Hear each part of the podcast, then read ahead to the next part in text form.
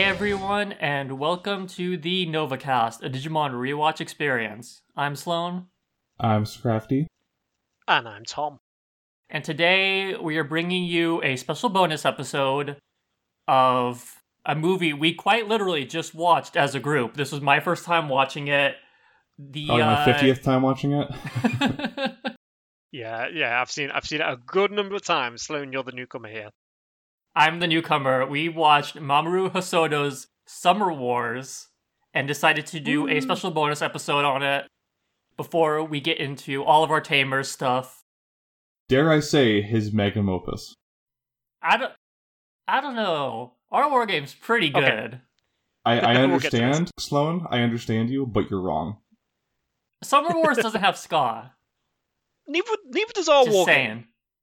game. Neither does our war game. Digimon the movie has Scar. these these are two Okay, very different well- things.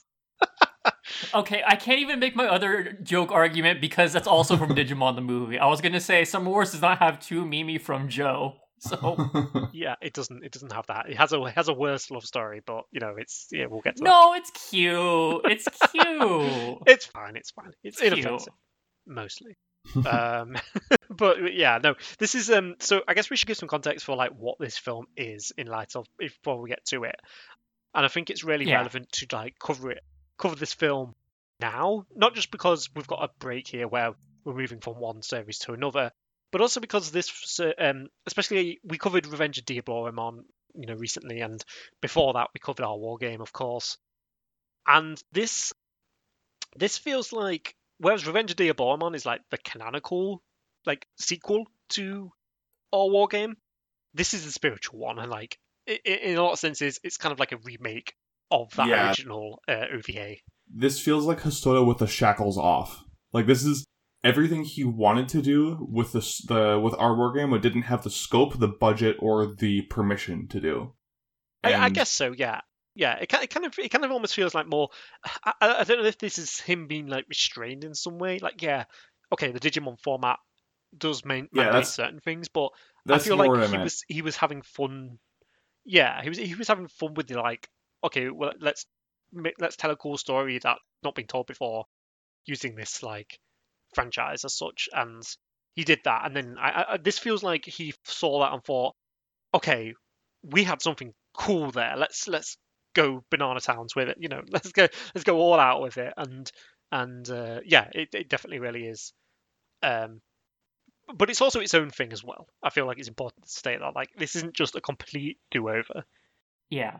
That's the one thing I was really thinking is that like it's not just like our war game but expanded. Like it is really like its own all encompassing thing. Like when I I've heard so much like, oh like this is just like the the big the big version of our war game, I was like expecting something very different and what we got and what I saw for the first time it was so much more different than I expected, but I think that's like for the best in that yeah. it really it really mixes up and deviates from it like obviously ju- not just because there's no digimon but like the story is very different i would say and i think yeah. that is in that is in its best interest and it it, it benefits greatly from the, from the story that they tell I think I think the problem with the uh, not the problem. Sorry, I feel I feel like the reason why there's so many, uh, why ma- maybe the parallels are over exaggerated between this and our game is because of the ending, and like the ending is is where things get to like a fever pitch in terms of how much it resembles the original, uh, you know, first draft in our war game. Um, and before that, this still operates in the same notion of having two, two basically like two stages where the story is told. You have the uh, you have the more domestic style, like real world scenario, and then you have the online, you know, virtual reality environment, um, which in this is, uh, you know, you know, those those, those two com- uh, not conflicting, but like two side by side stages are even more pronounced than they were before. Like in our war game, you have Izzy and Tai sat around a bunch of computers for the most part, and the digital world is obviously like a parallel for the internet where Agumon and Gabumon go to fight. Um, and then similarly in this, however, you have a idyllic, you know, traditional Japanese um, rural, you know, family home, um, and then the online world of Oz, which is even more sort of like fantastical and like it's kind of like a trippy version of like Second Life and Facebook combined. Um, it's it's really something. It's so yeah, It- it's a, what it the- really the- reminded me two of- things play off each other well. sorry. Go on, Slim. Yeah, oh, sorry about that. Uh, it really reminded me of, and obviously this came out much later, but it reminded me of Eden from the Cyber Sleuth games. Like, I could, you could tell of, yeah. that there was probably a very clear inspiration of what they pulled from Eden into, from, uh, from Oz into Eden for that whole, like, backdrop and everything. Yeah. I should probably preface this discussion by saying if you if you haven't seen Summer Wars, go watch it. We're going to be talking about it in detail and spoiling some stuff, and this movie actually does have some pretty darn good twists in it. Yeah, I was, Yeah. more than I expected. So yeah, go go watch it. If you if you haven't experienced it, I am begging you. It is not hard to find uh, legally. Like thankfully they've done a good job of preserving this one. So go go support it. Go give Mamoru Hosoda your money. Um, it is one of my top ten favorite films of all time. So you will you will not regret seeing this. If my recommendation means anything to you, please go watch this movie. Um, go into it as fresh as you can before we start spoiling it for you because you deserve to see this with fresh eyes and a fresh perspective. For um, you know, we go into what makes it so magical. Yeah. So I feel like at this point, probably good to just give a general rundown of like, uh, like a, a general synopsis. Like, try and spoil, keep this, you know, relatively spoiler free for the most part, and then as we go through, we'll we'll maybe delve deeper into that, just so we give people a chance to like bounce out if you know they're a fan of the podcast. But obviously, this is new territory. You know, they they they're like Digimon, but haven't seen this. I, again, I would completely echo uh, Scrafty's sentiments here. Go watch this. Uh, I've got the Blu-ray. It looks fantastic. Uh, but you know, however, whatever means you prefer to use, um, just go ahead and do this. Yeah, and it, it goes without saying, we- we're not going to be talking about dub sub differences in this episode because the dub friggin' slaps. Like, it's so good. it, it Yeah. is- Also, I don't think there's any like localization per se here. It's just a dub. It's a standard anime. I dub mean, over con- the, considering the- the, climax of video. the movie, like you can't have like sub dub differences nearly as much. yeah, I guess just, not. No. it just it works really well. Um, like the, the localization team for this movie did a good job of um, almost the entire script is rewritten. Like it's it's nowhere near a direct translation, but the the dialogue choices they give the characters in the dub makes them feel so much more alive and textured compared to if it was just a literal translation. Because you can't, you know, you can't faithfully translate uh, Japanese idios- uh, speech idiosyncrasies um, like accurately because they're so unique to the language and the format and the structure of the language. So the choices they make in localizing this movie were so smart, and I think that they deserve props for that. It, it- even if you don't like dubs, usually give this one a shot. Like it- it's super good. Yeah. Yeah, I, I, I agree with that. Yeah, so I'll give you. a- a- So I'll give, I'll give a, uh, just a brief rundown. So of of what this is, what the story is here. So this is um, a Okay. story of Kenji, who is a uh, high school student in Japan, of course, and he is basically roped into this scheme by one of his classmates, a girl called Natsuki, who he's got obviously got a crush on. Kenji's a bit of a shy kid. You know, he's really good at maths and computers and all that, but he's not so great at you know everything else. so he kind of gets roped into the scheme where Natsuki needs someone to come with her to her home in the countryside. Turns out she basically promised her granny that she'd bring home a boyfriend, and in this case, she basically tricks Kenji into playing that role for her just so she can appease her granny, at least for the duration of this trip. So they make their way back to the, uh, Natsuki's ancestral family home. She's part of a huge family which goes back to like you know feudal Japan times, and they, you know, everyone from all over the country is coming in to celebrate Granny's birthday. She's 90 years old, so they're going to get roped into this. While this is all going on, there is a, basically a cyber attack into this basically big online network called Oz, which is like an internet spanning network of Yeah, systems it's, and controls. It's Hosoda's uh, games. grim prediction of the Internet of Things, where every single like Yes. every single bus- facet of life, like business, uh, commerce, um, social media, interpersonal relations, even government stuff, is is online and all, all accessed through the same platform. absolutely like emergency services and everything and, and then also like you know the entire thing is also virtual fighter as well so it's a uh, it's a big old um, mess of different systems and it gets hacked into and basically the blame is put on kenji turns out you know he's got to then work with his colleague who's still back at school and one of the kids from natsuki's family who it happens to be a like the number one like esports guy in the oz world um, to basically like Mr. uh, Esports defeat himself. this AI. yes, Mr. Esports himself.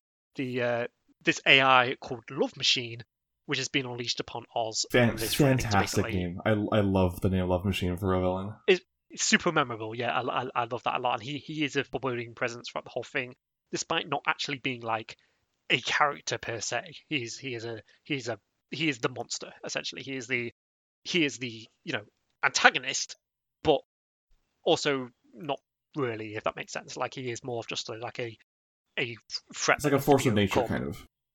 Yeah, exactly. Yeah, and and and you know he's basically eating up accounts. Like they represent that visually, like in a very literal sense of him just gobbling up accounts in kind of a terrifying way, to be honest.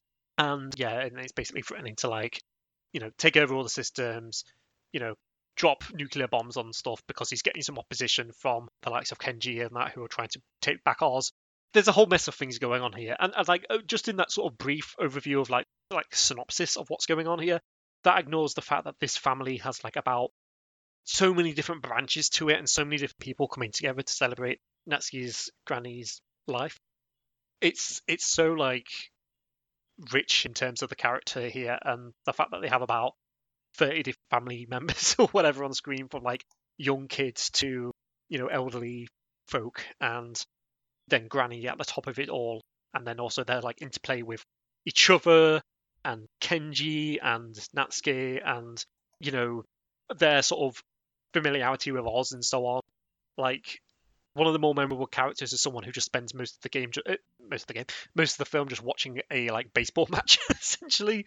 So, but it's just like they do really a really good job of giving all these ostensibly minor characters these like big personalities, and it really makes it feel like a rich, diverse family, which is Yeah. Which is crazy. Like it's all sort of ancillary to the plot to an extent, but it also it's completely the whole point of like, you know, everyone coming together under one roof, you know, to have each other's backs and so on. There's, there's a lot of like So strong are- family themes in this, and yeah. Are the two of you familiar ahead, with like the, the, the, the term applicability or applicability? Um, In I'm what not- way? go ahead. Yeah, like I'm in terms sure. when it comes to what like media and, and film? Uh huh. Okay. Oh, okay. Applica- applicability. Yeah. Is that- It's No, go basically ahead. it's, the- it's the it's the notion that characters and concepts that were intended to, intended to be interpreted one way can be interpreted uh multiple different ways by multiple different people. And I feel like the way the family was portrayed in this movie has a lot of app- applicability in that like like none of us like are that are recording this podcast and likely none of the people listening to this are you know from a an old Japanese family with like four different uh, branches that have huge, you know, 35 person family get togethers to celebrate their matriarch's birthdays. But you feel like you know people like these characters. Like, I think anyone who's been to a family gathering or some kind of like extended family event knows people like almost every person in this family. And I think that's that's really cool. They're written in such a relatable way that even though I personally do not know a Kenpo fighting squid fishing grandfather, that character is I see traits of him in people I know. Yeah. Yeah, it, it, it's Definitely. it's like there's not there's no like majorly like um you know odd oddball like archetypes in here, but like yeah they they are fairly well defined both through the like the fantastic dub treatment here and the um and uh, and naturally the strength of the original writing from, whence that dub actually comes, you know. Um and like Scrafty says, apparently it was rewritten a lot, which I didn't know, but you know you've got to work with something to begin with, and and and there's no doubt that the original script here is strong. Not to mention that they're all animated very expressively and so on, so that really helps. But here, yeah, so you've got like characters like yeah the the more sort of like elderly, um, sort of father figure who kind of gets a bit too drunk at the at the at the family party. uh, you've got the like um, sort of the mum being dragged like four different ways by her kids. You've got the other mum who's like way more just chillax and usually has a glass of wine in her hand. Uh, you've got the cop. Uh, you've got the um, you've got the lonely shotting kid who's just playing video games by himself. Like, and you've got the bright kids, of course. So like, yeah, there's a lot of, you know, it's funny because it almost feels like the over, um, they kind of they kind of overshadow the um like Natsuki's character to an extent, but uh, it's yeah, it, it almost feels like she as soon as they arrive at the house and then like you quickly get introduced to everyone, it almost feels like she stops being a proper character and kind of suffers for not being as well defined as she could be, but also I kind of feel like she's maybe meant to just be defined as um, kind of an idiot.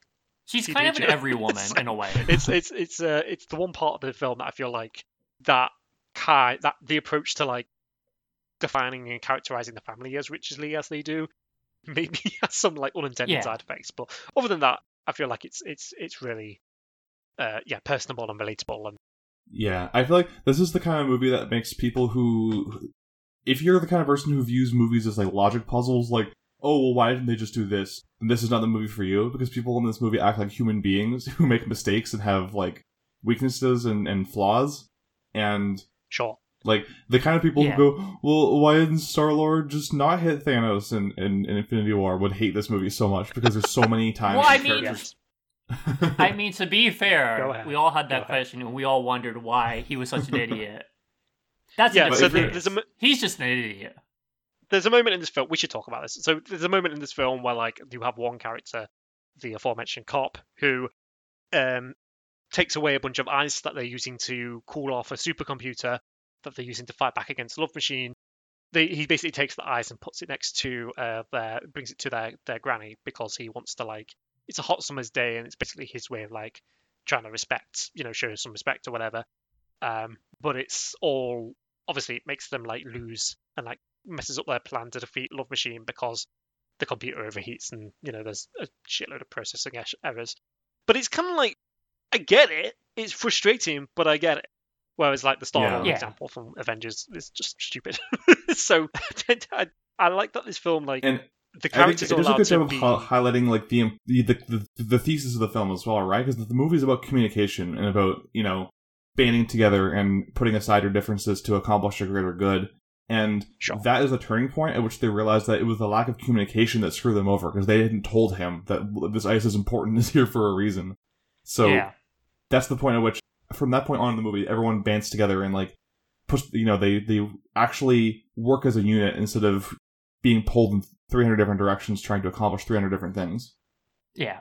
Yeah, I suppose so. Yeah, yeah, yeah. So, uh, but even if even if that's not explicitly like what they were going for there, then that it's still understandable just because it's quickly made clear, like in terms of the hierarchy of these characters, that like Granny is number one in this family, and like everyone, and you know she uses that to her advantage to like basically call in a bunch of favors from like all over the country from people you know who are well on or you know have close ties to the family or or indeed family members themselves like that's that's one. But like all the other characters respect her to a degree or fear her or some, no I, actually i wouldn't say they fear her. They they all respect and love her like and and that comes across in all these different ways from like you know the mothers who want to get everything right for like the big you know um the big birthday meal they're putting together.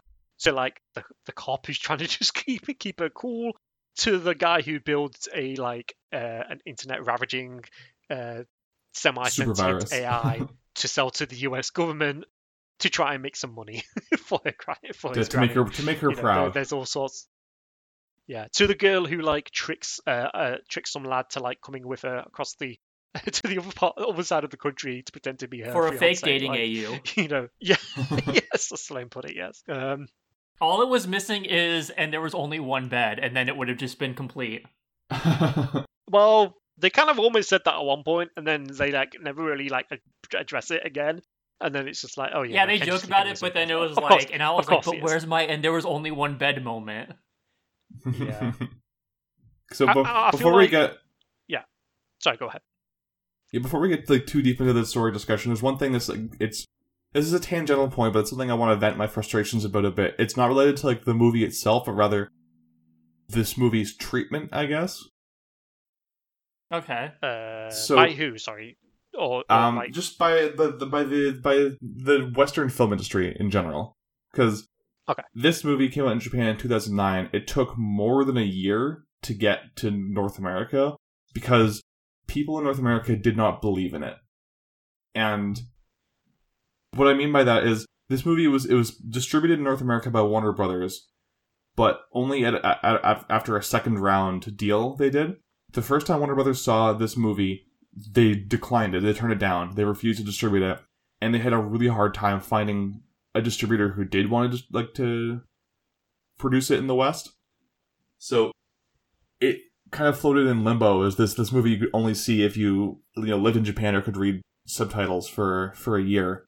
Um, until finally, you know, WB finally kind of shrugged and said, "Okay, I guess we can, I guess we can do a dub for it and and publish it in uh, I keep saying publish, distributed it in the in North America and English speaking countries, uh, and then they got screwed again because this movie is fantastic. This movie deserves all the praise in the world.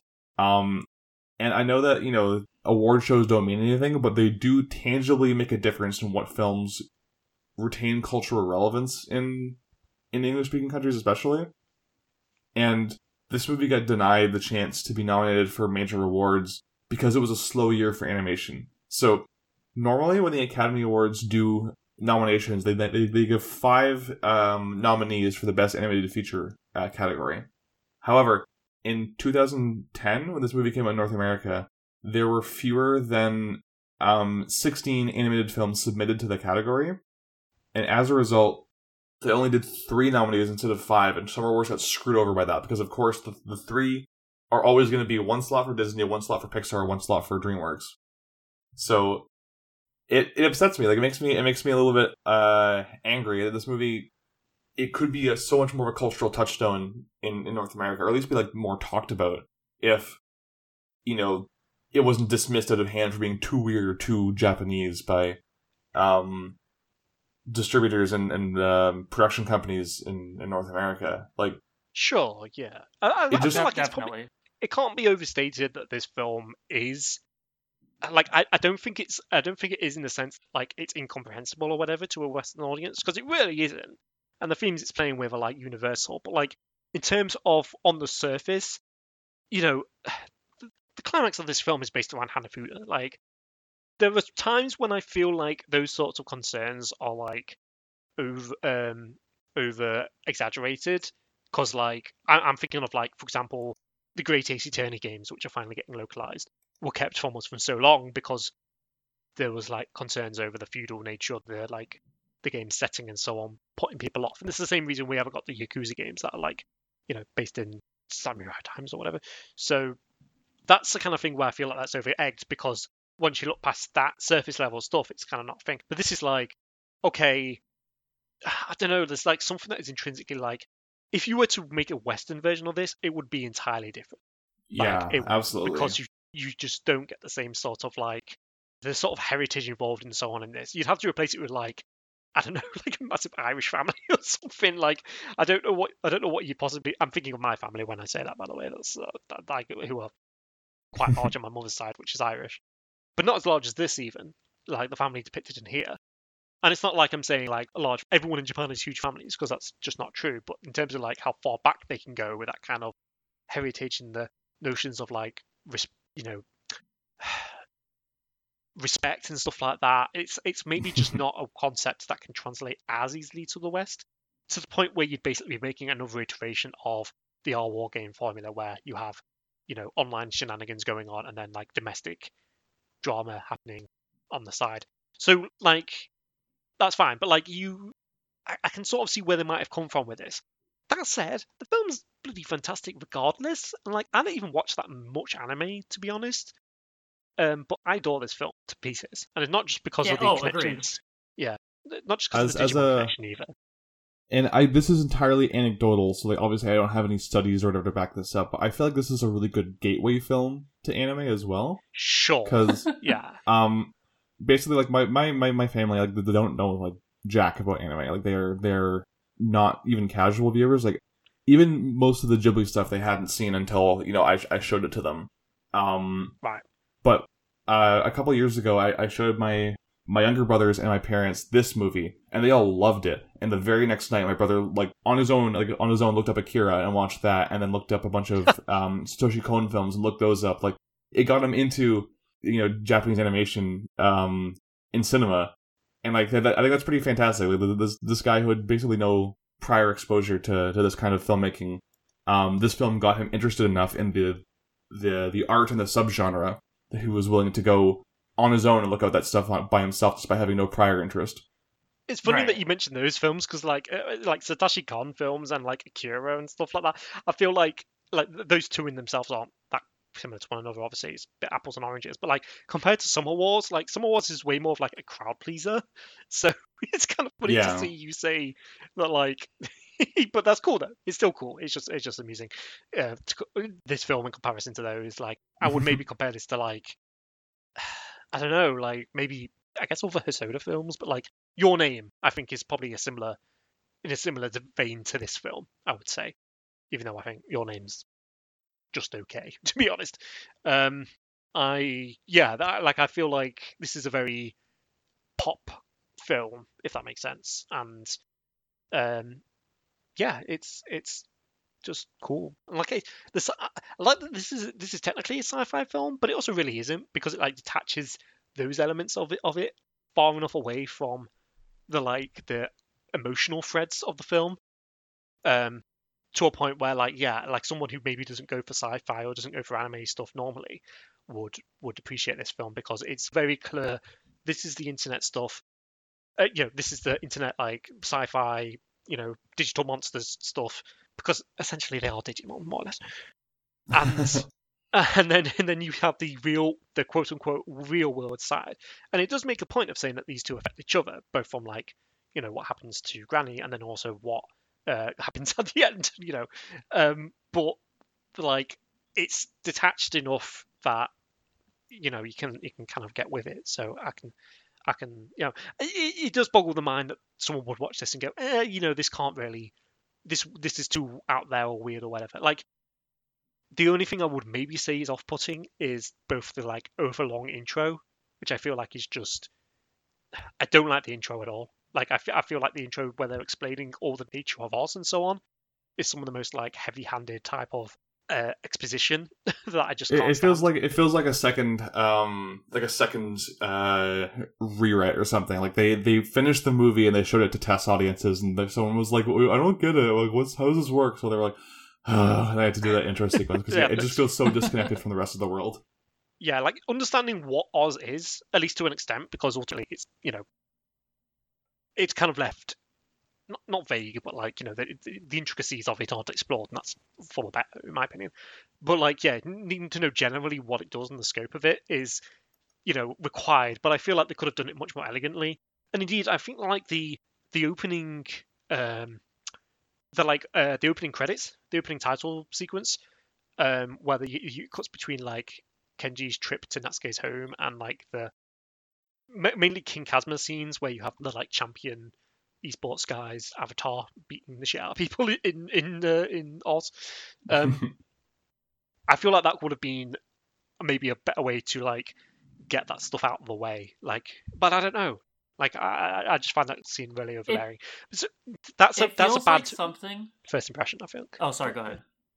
Actually, actually, Sloan. let me ask you, like, because you've seen this for the first time now, what did you make of the opening here? Like, how quickly you were able to get into, you know, obviously I mean, obvi- your obvious. yeah, Go ahead. It's much easier to to get acclimated to like Oz and everything, but I think a big part of it is the landscape between 2009 and 2021 are so vast in terms of like technology that like in a way I could almost maybe understand like why like that would like why you might need such a heavy-handed explanation of like this is Oz and this is all that it does and et cetera, et cetera, et cetera. Because like well like 2009 was like when like smartphones were like first like really coming on the scene type of thing. Like like it is heavy-handed, don't get me wrong.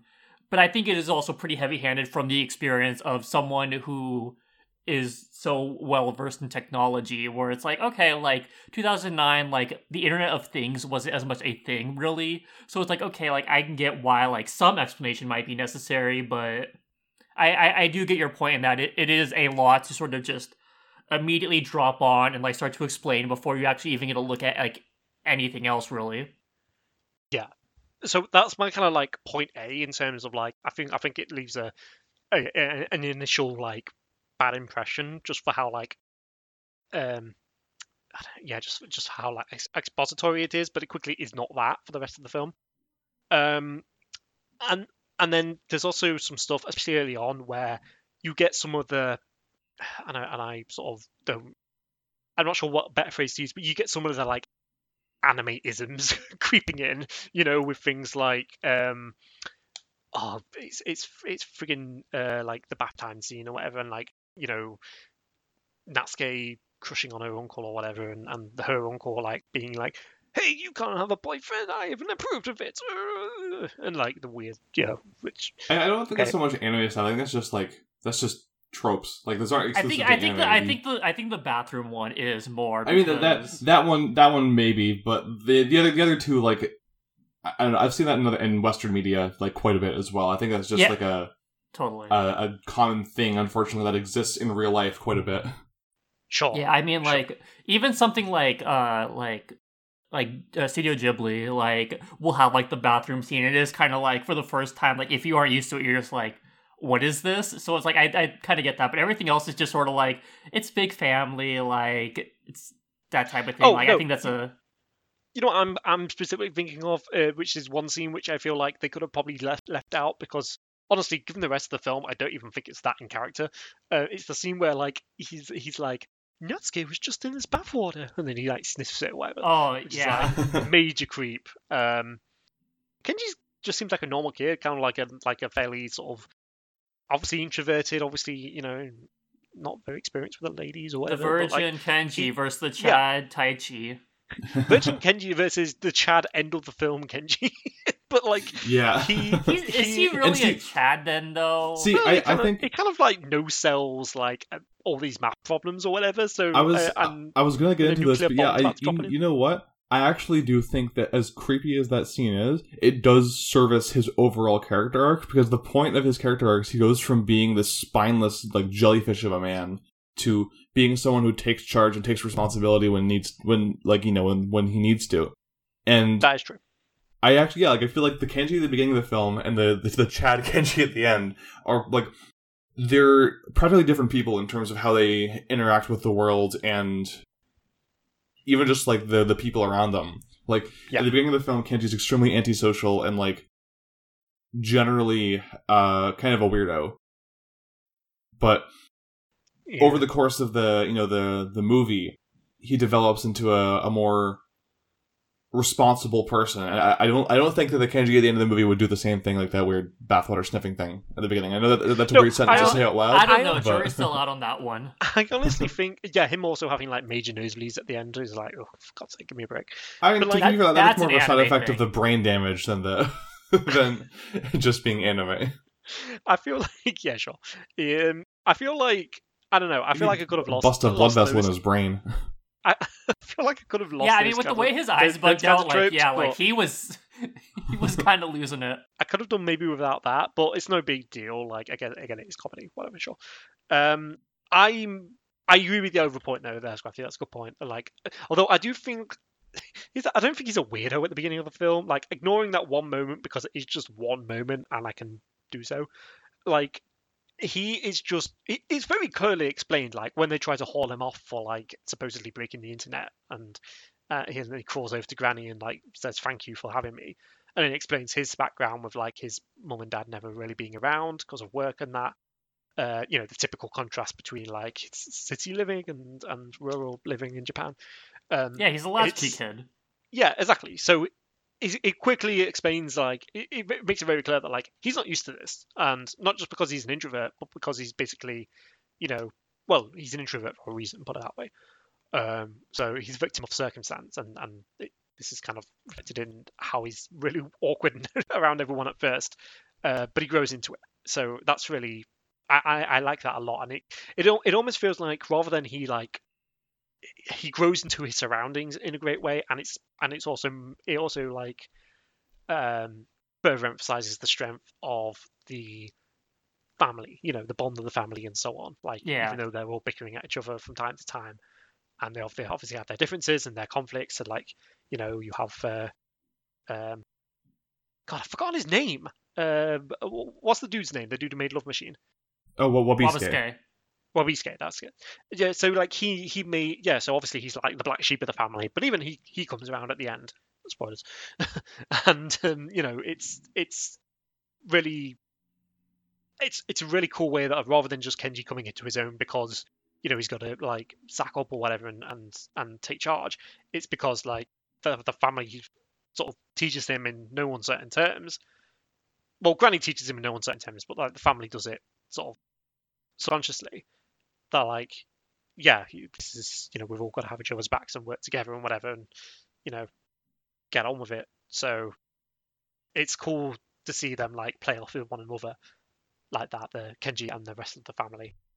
So um, yeah, it's great. I I really like that interplay there. But yeah, I think Kenji's an interesting character. Uh, mainly because he's not that interesting if you think about it. Like he's just a normal kid in unusual Yeah. circumstance, and a, he's not even that smart. way- Like I love, yeah. Uh, sorry, I, I, I love Sorry. that they made him not actually that good at maths at the end of the day, except for the moment where he really needed to be good at maths, like at the end. Like that's a, that was a great moment when you find out he didn't break the internet because actually he effed up, like he made a mistake. so, but they uh, they they were able to pin it on him because of you know circumstance, I guess. But yeah, sorry, Sloan, what were you going to say?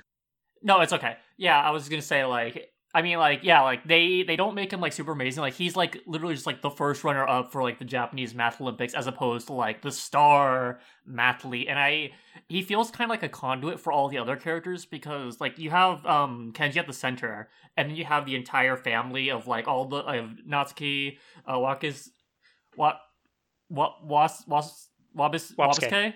Wabisuke. Okay, yeah. sorry. I Wabisuke. I'm I I'm losing my ability to speak. Uh and then you have uh Granny, and it's like you have like this like big circle of all these characters who are not even also not only connected to each other, but connecting to Kenji very early on and like their interactions of him being introduced, and that's how you see their personalities. And I think that's why like it's a benefit of uh Kenji to be sort of like not like tepid as a character, but like, you know, like kind of like a like a very boring everyman in a way just because like it gives a good way to balance all of these big personalities off him and also for him to sort of grow from these personalities and to like sort of strengthen that arc of his ability to work with these people and whatnot by by the end of the movie by the climax Yeah. Also, they don't like he. You know, Kenji's the main character, but like he doesn't overshadow anyone else by virtue of being yeah incredibly talented or whatever. Like at the end, at the end, it kind of gets to that point, but like it's literally in the final moment, so I can sort of forgive it, and it works for an incredible climax. so yeah Mhm. it's great in that it's sense. the izzy moment basically from our war Yeah. game Is, is, I don't- is, I don't he know, I- but way more badass in my opinion. It- like it- Is this, he doesn't He say helps- you got yeah. mail. He doesn't Okay, say he you doesn't- got mail. he doesn't say you got mail, but he solves a math equation in his head so difficult that it literally causes a blood vessel in his brain to burst. Like that that is incredible. it is That's so pretty cool. cool, I he, guess. he he is not he is not like pound for pound as competent or, or or smart as Izzy, but like in this one moment, like he kind of outshines um, uh, young Izumi. So it's uh yeah, it's it's kind of fun in that moment. Like I say, it's great that he's just an everyman rather than like. I was complaining Yeah. on the last episode about how like Yolei for some reason can suddenly just Yeah, like, I do was com- gonna do say, computers really y'all- well. But like yeah, it's- y'all it's- say it- Yolei can't do computers well, but Kenji's allowed to solve math problems in his head. because it builds up to it. Like there's a precedent. It, it, Yeah, they like the- the- like, up to literally- it in Digimon Adventure Zero Two. One of the first like- one of the first things he does in the entire movie is figure out the exact day that Natsuki was born based on the the date and year. Like it, it establishes like like the second the second like people long do. line he has in the movie is just um you know oh um I'm really good at solving complicated math equations using uh arithmetic in my head. Yeah. Well, it's like Yolei is suddenly Donatello for some reason because the plot demands that she is. Like it, it doesn't really. She Okay, was, well, well, she well, was we're not good with talking about- computers. She was. She wasn't that good. She, That's the thing. You don't know that. You don't know that. I mean, they should have told me beforehand. Like I should have known. a one lot way can or the happen other. in a year. Yeah, yeah, whatever. Um, that wasn't a year, was it? Yeah, Oh, it was a okay. year after um uh, What, the end of Adventure? uh Two? Zero Two. Oh. Yeah. Anyways, we're not. Sadly, we're not talking about Yolei this week, so you, you're both free from my wrath. Sadly. Yes, we don't. We're, we're, we're never talking about Yolei ever again. But just just to make Oh, it clear, like, hey, there's a there's a movie coming up in, in three years that we'll finally get to. So oh yeah, okay, all right. Um, yeah, the um, God, what was I going to say? Um, I don't know, like, um, I, I, Sloan, I'm more curious about your perspective on this thing, on, on this film, because obviously, like, you're a first-time viewer. Um, now, what was I going to say? Like, what was your like key takeaway? Like, what was your like favorite moment? I suppose in the film. That, that'd be interesting. Interesting. Oh, to... that's that's t- that's really tough. Like to or just like think what of, what immediate what immediately comes to mind? I suppose. If, if I nothing else. immediately comes to mind is I made a joke when we were because we group watched this about um uh Natsuki like transforming into like her super form and I was like, yo, that's Omnimon. And like I think that's a really cool like that whole Hanafuda like uh sequence is really cool because it is so like non-usual. Like how would you expect like like a climax of like this such like this big thing where like a satellite's gonna hit your dang property or like a um it was a property at that point right yeah Yeah. or Yeah, it was they- just he- before, it was just before that i think but still he is, but the he's fact basically being a sore loser and is threatening to just drop this probe on their family's heads because he can't drop Yeah. it on a nuclear site. Like, you know, yeah it's yeah, So um yeah, I think that's just a- such a like a cool moment because you have like such an elaborate backdrop of like the Oz casino and then you have like the the two like big figures of like giant uh love machine and then you have like all these smaller figures in Natsuki and the and like the all the other accounts and it's so like it's so strange but neat of like seeing like this like Hanafuda game being the climax and then having this like basically Digimon style like Digivolution sequence where she goes to like burst level and then wins at uh, Hanafuda. it's that was like one of my favorite parts. It was great. yeah. It's a really neat climax, and especially because like I feel like the film does. For, in a lot of ways, I feel like the Na- Natsuki is maybe my least favorite character, just because of like I, don't think her character is as written as strongly as some of the others, even some of the like the big characters. Like she's maybe on screen. It may be a fact that like compared to the other family members, she's almost on screen a bit too much, and then therefore gets given a few like like her relationship with Wabisuke. I don't really care for, um, and her. Although you know there were some good moments that came as a result of that, but I just didn't Yeah, really I care think- for like their I think it's fine. Like the the thing with her being in love with him, like it's if that was the case when she like when she's a teenager, that would be weird. But they explicitly say it was when she was in kindergarten. So like I don't think Yeah, that it's no, just like an innocent childhood crush thing. I don't think it's that like off putting. I'm not even talking about that specifically, just more like I just get a sense of like I don't know, like she, in the beginning, although she's obviously, you know, it, it maybe comes as a consequence of like her sort of basically manipulating uh, Kenji uh, into helping her. Um, but she comes off as a lot smarter in the intro, and then kind of progressively starts to just feel like less intelligent as it goes on, like more immature. she maybe. feels less useful. Like it, because she, I- I she don't doesn't know, have nearly as much uh, involvement. Like Once- up once the until, Oz like, the plot- end. yeah, Not- once the Oz plot gets be- going, she kind of fades into the background a little bit. I mean, to be fair, like no one else aside from from Kenji and um Kazuma are involved in the Oz plot until like the very last. Yeah, part of the that's, that's the thing. Is like And- That's true. That is true. But Yeah, like you're and, seeing like, the she's consequences the of one- it through like like I, I sorry I do, I, I do want to counter that point because like even though the Oz plot in terms of directly affecting it, it's just Kenji, his friend, or I always forget his name, and and Kazuma, like they have Granny on the phone to all these people like trying to put out like literal fires and stuff and and basically divert people. Like you know there is a fighting effort being done to like reverse the damage of the machine's attack on Oz, and Natsuki is not really part of that. So that's a, that kind of sucks. Which makes it great that the ending does actually remind remind itself that like, oh, let's give Natsuki a, t- a, t- a time, you know, a chance to shine, Yeah, and it does it with something they previously established she knows how to do, which is play Hanafuda. Yeah, and not not just that, she's also the one who guesses uh, Wabisuke's um, phone password, which is the only reason they're able to reach him. And because they can reach him, they can defeat Love Machine. Like she's like critical to the the climax of this plot in multiple ways, and like I don't know. I think just I kind of think like it a mid- works. there's a there's a middle segment where she's just kind of like not really there, or if she is there, it's kind of just like fallen over Wabisuke in like a kind of annoying, silly way. but no, I like that she knows. I like that she re- that she recognizes that you know what Wabisuke does approve, does want Granny's approval and and and love, and you know Yeah, understands and like that. I yeah, I think thought that, that I thought that was really sweet. yeah, I that moment she's where he sat in the car is is is is really good. Like really Yeah, sweet. and- and, and then him like initial, initial D'ing his way back. I think that her relationship with Wabisuke is interesting because she is in the unique position as the as the only member in this enormous family who is simultaneously old enough to have you know an, an established relationship with him because he's been gone for a decade, and, but also too young to understand like how much of a scumbag he is. Like That's she- true. she was only present in his life for the moments like his best moments essentially the moments in which he was able to endear himself to her and you know they kind of appreciated each other as the i guess like the you know the black sheep of the family and the only person who was too young to understand why he was the black sheep so that like means that in a way she's the only one who sees past all of the scummy stuff he's done to the person underneath which is why she's the only one who's able to reach out to him at the end and get him back when they need him the most. Right.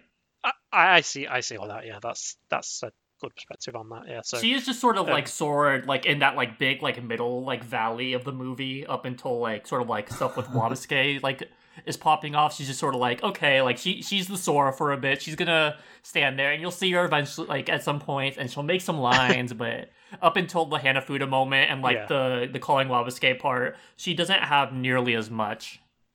no, no, and, and and I feel like the, the plot is is in it needs to focus on the odd stuff to like hammer home like the reach of Oz and like how the material effect that's having on people. And it's also the part of the film where like Granny gets to shine because hey, spoilers, like, you know, if you don't want if you want to watch this film, please back away now. We're just gonna get right into it. We've Um, already gotten into it. we've already got into it, but I'm just straight up to say now, Granny dies in this film. Like she dies like because of uh, because of Al's malfunctioning, uh, causing one of her heart rate things to mouth. Yeah, like Love like that. Love Machine targets her specifically. Like this isn't just a Yes, random which, consequence. honestly, like he, he's I did he's not pick up. blood. I did not pick up. I've seen this film like about five times now, and this is the first time where I actually noticed that she's he's like looking through the files and sees that one with her symbol on it, and then it like cuts to her on the back. Oh, It's that's blurry. what Yeah. it was. Yeah, it's Yeah, it was That's the- It, It was it's the family bleedingly crest, yeah. obvious in retrospect, but like I've not seen that because I'm a dumbass.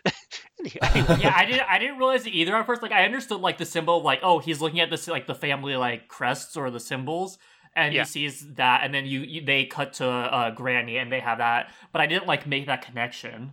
Yeah, it, it's yeah, it's, it's it's good. Like it, it's the first moment where the movie becomes personal. Like he he sees the, the the this you know omnipotent AI sees this um the one person who's single handedly throwing a wrench into his plans, and dispassionately disposes of her. Because it's not like he's you know doing this to be um you know because he's so evil or whatever. As a machine, he sees a problem and he solves that problem. Yeah, Like, it's it's- it's like the, or the challenge. it's like they say like Yeah. he uh it's it's all a game to him. He's not doing this out of hate or evil. Like he's doing this because it's a game. So he removes a key player from the game, which Yeah. is really horrifying when you think about it, but it, it makes He's- sense. Yeah, he's just ruthlessly efficient. Yeah. And it's like you can look at this film and be like, okay, like it centered a bit too much. You could possibly levy a criticism like, despite this being a global event, it's levy it's circled a bit too conveniently around this like one household, including like this one guy who happens to just be visiting and not even really by choice. Uh, But it, it, it's the I've seen again. I've seen this film like five times, and it's the first time that sort of point has popped up into my head, and only because I'm probably think, watching it with more of a analytical mind than usual because I know I'm going to be recording a podcast about it afterwards. So it's it's a kind of thing where like it doesn't matter that like everything is kind of happening under one roof because they make everything that's happening under that one roof so like interesting and varied and rich and you know exciting and and in the case of like when when Granny dies like heartbreaking but like you know Sloan literally on the call just being like oh they oh they can't they can't do this. Just like it's like yes they can and they're going to. Um yeah it's it's a thing where like it doesn't it never makes the world feel small.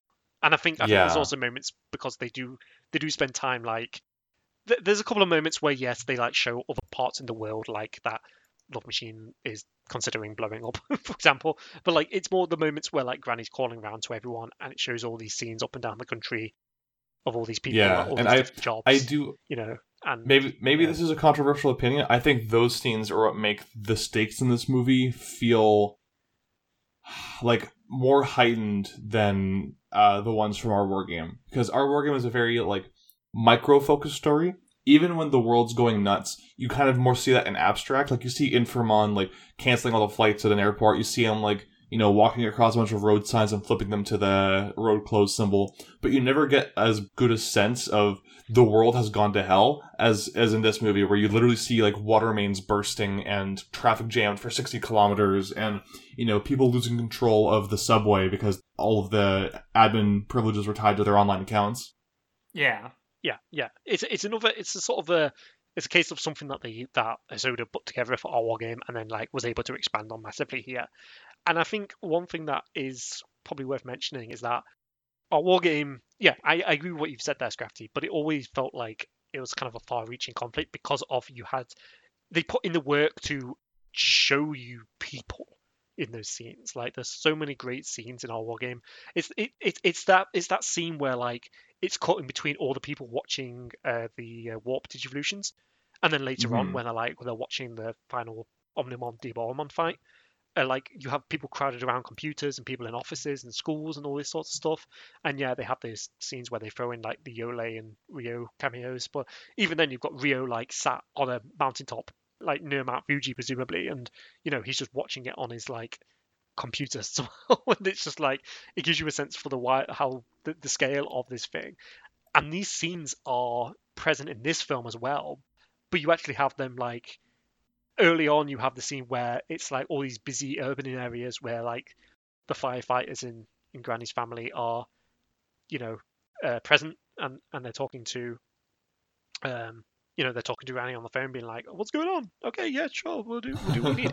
And then later on you have the like the worldwide people offering up their accounts and you have that scene where it's more directly cribbed from our war game but it still works god damn it. You know um people all around the world like offering up their Oz accounts to the to the cause um in the in the scene that echoes the Omnimon transformation from our war game so it's yeah it, it, there's a real richness of the um creating these creating these like dense imagery really sells the you know the um the scope of it and the and the far reaching effect of the conflict in a way that like I'm not saying you couldn't do these scenes in live action, but like it would be really you you wouldn't get that many extras together just to film like a two second or like a two frame like scene essentially just to sell just to drive a point home about this being full of mm-hmm. yeah like you would you could do that but you'd be spending a shitload of money.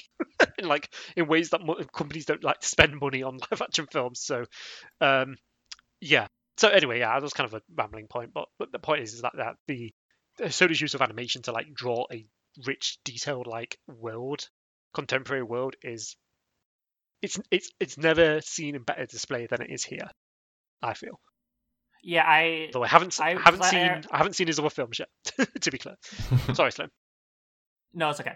Uh, yeah, I was gonna say, um, like I like the um the macro and micro aspects and like the familial aspects when like Granny is like calling up like all the family members, like oh like like keep carrying on, like you can do this, I believe in you, like all that, and like you see like that montage of her calling like all of like the uncles, like the, the cousins, etc., etc. I think that's like such a great look at like yeah and then it, it, keeps it's very small scale because it's obviously just like just throughout Japan, but it is also like this like wider thing of like this is happening everywhere, probably. But they're but they're covering this like familial aspect. Yeah, like it keeps expanding the scope so well as well. Like it starts with her just calling her direct family, then she's calling like family friends, then she's calling friends of friends, then she's calling people she hasn't talked to in fifty years. Like it's it's super good. Like they do such a good job of showing the amount of lives that one person can touch in their lifetime. Yeah, I and I, I really love that aspect. Like it is it's fundamentally a, a different movie from our war game, I feel like. And like not like in but mostly in like the theme of like uh like collectivism like the benefits of collectivism and like familiar like strong familial units and Yeah. like being a part of like a group There, I I think the best way to put it is there there are no chosen children in this movie. Like Yeah. the there's no one who can carry the weight of the world on their shoulders. You you need everyone's help. Every single Yeah. person is needed to cooperate in order to win the day in this one. Yeah, and bringing that up, like I, I really enjoy because in that case, like our war game and summer wars are complete opposites. It is due to the help of like four children in our war game that stops two nukes from blowing up in uh the US and Japan. Meanwhile, this is like a, a small family unit that ultimately amplifies to millions of people around the world that solves this problem to save the uh, world that is affecting Like, everyone. Yeah, like they're, the the entire world's in danger in this one, and that's that's what makes Yeah. it feel so much more touching when all of those random civilians start donating their accounts to to Natsuki. Yeah, because you get that like, first one of like I'm from I'm from Germany. Please use my account, and then it starts counting up, and it has like that our war game Omnimon sequence of all of like the emails, like the messages coming up all around them yeah, for the accounts, and it, it it activates like it's like that same vibe and that same like sort of like sudden hit, but in such a different way that it's it's still fantastic. Like it Yeah. still stands completely on its own. And I think what what makes it so satisfying for me personally is that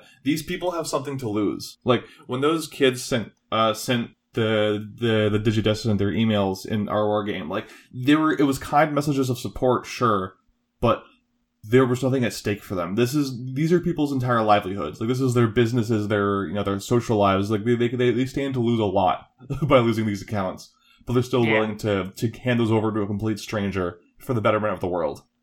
Yeah. And I mean, in, Yeah. in some cases, like it may depend on like where like the person is, because if that uh, if that probe dropped on a nuclear site near them, like yeah, sure, but like for a lot of these people, that could happen all the way across the world, and they and they would be like quote unquote fine. So it is it is such a big difference, but it is great. It is this like very strong theme and message of coming together to overcome all odds. Yeah, I, I I would say that like maybe a bit more reductive, but like I would say like our war game is is basically just an action film, but like you know it's, it's a concept of like oh what if you set an action film from a from a computer, you know, from a computer desktop and so on. Um, whereas this is more complicated. Um, not in the sense that it's like complicated.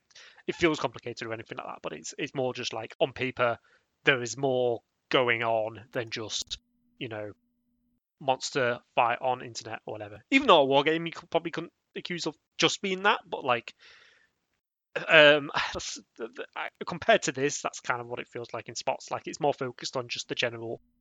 It's squarely focused on the conflict, and then it uses the like the domestic nature of Tai and Izzy sat around the computer and.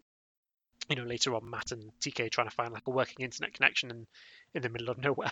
he uses that for more for like levity and like you know stakes and so on rather than like actual emotional threads and so on you know even the tyne saw thing is like more of just like comedy and whatever and just add a bit of a cute twist to, to It- things so It, yeah, it's much more window dressing compared to the Kenji. Uh, really uh, good Natsuki window thing. dressing but yeah oh yeah, it's great. I mean, I uh, as much as as much of a fan as I am of a good fake dating AU, the whole like uh dear Sora, like that whole email that starts it off with. I don't think anything, any type of like like uh love story that they could have done in this would get anywhere near that. Honestly, yeah i would say that the the like the the light touch that they have with the Tai and Sora stuff, and especially because like I think I think the the dubbing team for the Digimon movie does does a really fun job with the Tai Sora stuff in the um in the in the uh, in in the dub. Um, but the comparatively, I would say that the light touch that they use with um Tai the Tai and Sora stuff in our war game is much more preferable to the Natsuki Kenji stuff in here, where it kind of just starts to feel like they are, you know, I don't know, like I feel like Kenji should maybe not be attracted to her still after the shit she pulled at the beginning of the film. like that's just my opinion. It's kind of like a weird, like it feels it feels a bit arbitrary, is what I'd say. Their eventual relationship and see, well, I, actually, I, I don't know if it actually the film doesn't explicitly say where it goes from there, but you know, it, it kind of leaves you to draw your own conclusions and sort of heavily signals that yes, they they are an item from here on out. So See, like my opinion is different because I feel like it's just like, oh man, this kid did such good math problems. I am so into him now. I'm like, come on, really? I, I see Really? it Yeah, exactly. as I think you're both kind of off the mark here. I see it more of he was the one that was there for her in her mo- moment of greatest emotional vulnerability, and was There is willing to support her in that. Uh, that's fair. I mean, like, on like I'm also like slightly like memeing about it, but it's just funny for her to be like, oh, I'm kind of into him now. Oh man, this this kid's brain is huge. He must work out at the library. I mean, he thing. he also kind of like you know saved her family's lives in their ancestral home. So oh no you no, no. shouldn't I feel get it. indebted to Like, date him just like, because of that. she Though. should- That's pretty bad. I- I completely understand why she is like mad horny for him or whatever, but like I don't I don't really see it the other way around. That said, this film ends on such a note that like I guess you could interpret it either way. Like you know, yeah, maybe maybe it doesn't go anywhere, maybe it does. Maybe um, and hey, hey, guess what? It doesn't really matter. It's just kind of a cute ending for the film. But I Yeah. thought like the Kenji Natsuki stuff kind of died in its face when like you know he got arrested and then had to fess up and admit that like you know they had to admit that yeah no I like, I love Natsuki when he's like him. So, he he comes back and everyone's like, "Oh, did you forget something?" Like everyone's just Yeah. like just like confused, like, "Oh, like welcome back, I Snarking on guess." And that was just like the, Yeah. one of the funniest things of him just like walking through, like just like, "Oh God, everyone's gonna see me." yeah. Yeah, it was, that was that was a funny moment. Um, I yeah, so I, I will say that like I think that scene where you know after Granny dies and and Natsuki's crying her heart out and that and and Kenji's there to comfort her. Kenji Kenji Kenji just feels like he he becomes part of the family by that point. Where like where you know he plays the Hanafuda with Granny, um, sort of says, "Okay, I'll do what I can." It almost feels like he's he's doing it for the family more than he is because he cares specifically about Natsuki. I don't know. Like I don't get their I don't buy their relationship as a couple rather than just like he is part of the family now and you know Natsuki is part of that family.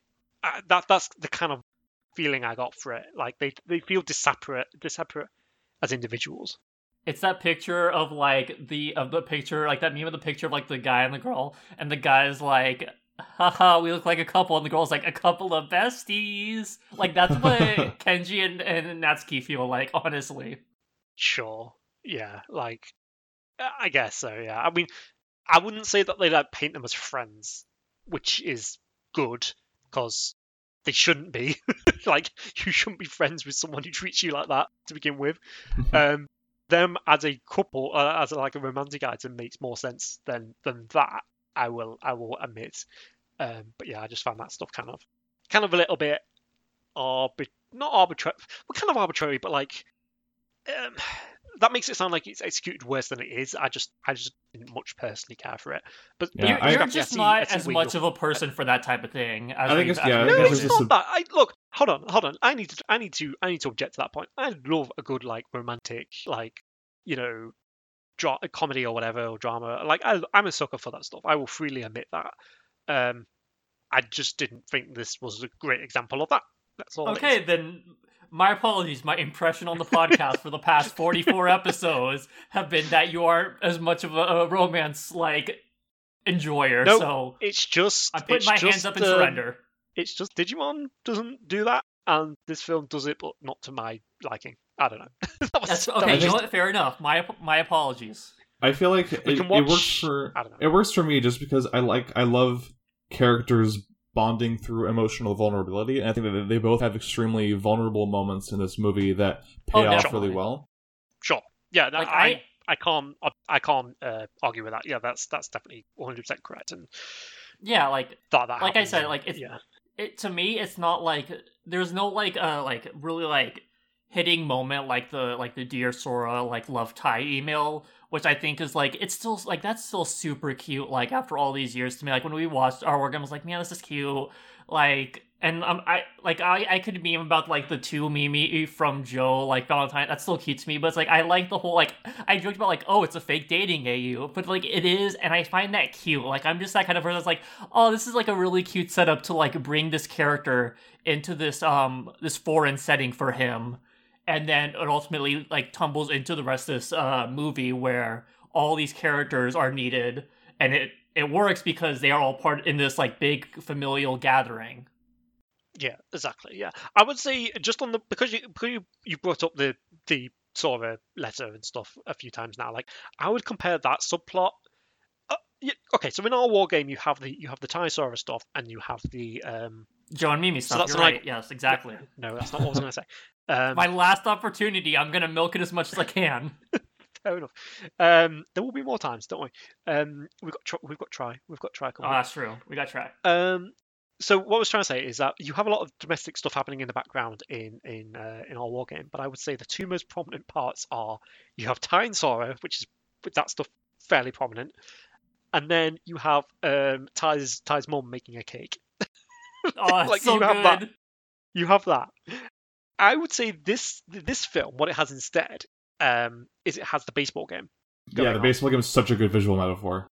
Yeah, and, and oh, they do some really nice shots with that as well, with like um the the crack of the bat um being uh God, it like ties into a sound from like the scene directly before. Anyway, I won't get into that. The point is, the point I'm trying to make is that like that's like sort of sat in a, sat in like the middle ground between those two things from our war game, where it's not like as vital to the main characters, but it's clearly a high stakes thing. Then will she bake the cake properly or not? You know, and it's played less for comedy or whatever.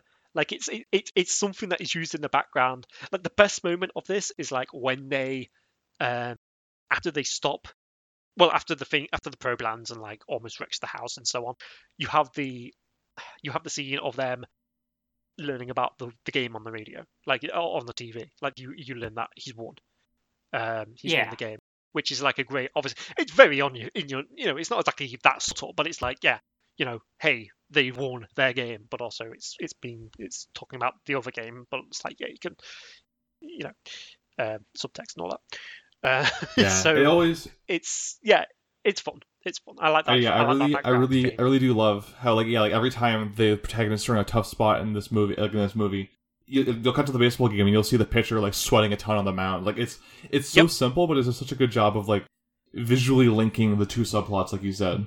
Yeah, and, and, it, and it works. It, it, sorry, it, it works really well when like you have the moments where the the two stages that I mentioned before, the the like the uh, Inanucci family. Did I get the name right? Is it Inanucci? Uh, G- Jinnouchi, yeah, Gino Jinnouchi. yeah. So you have the Jinnouchi like family house, and then you have the oh, well, the World of Oz. When those two stages become a bit blurred, uh, specifically at the end when like Kenji's bleeding out of his nose because he's doing math problems super hard, you know, um, when those two worlds become super like intertwined at a point, like the uh, stuff like the baseball game uh, is a great way to like pull you back and like pull them pull them apart again because like Oz has no real impact on the baseball game necessarily, but you know it's obviously part of the real world and it kind of like it kind of like rips them apart again which i really like.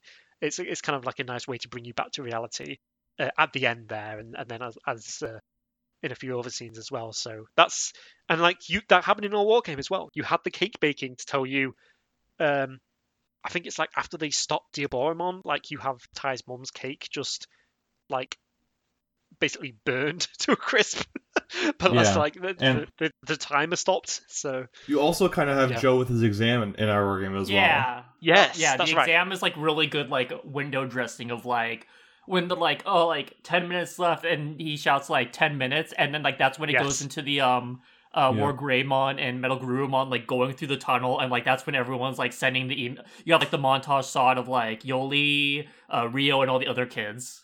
Yeah, and there's like near the end when it, it juxtaposes all three of them with quick, um, like a cool, like the Kuleshov effect uh, juxtaposes all three of them with quick cuts where um Yes. they go like just about, About finished. finished.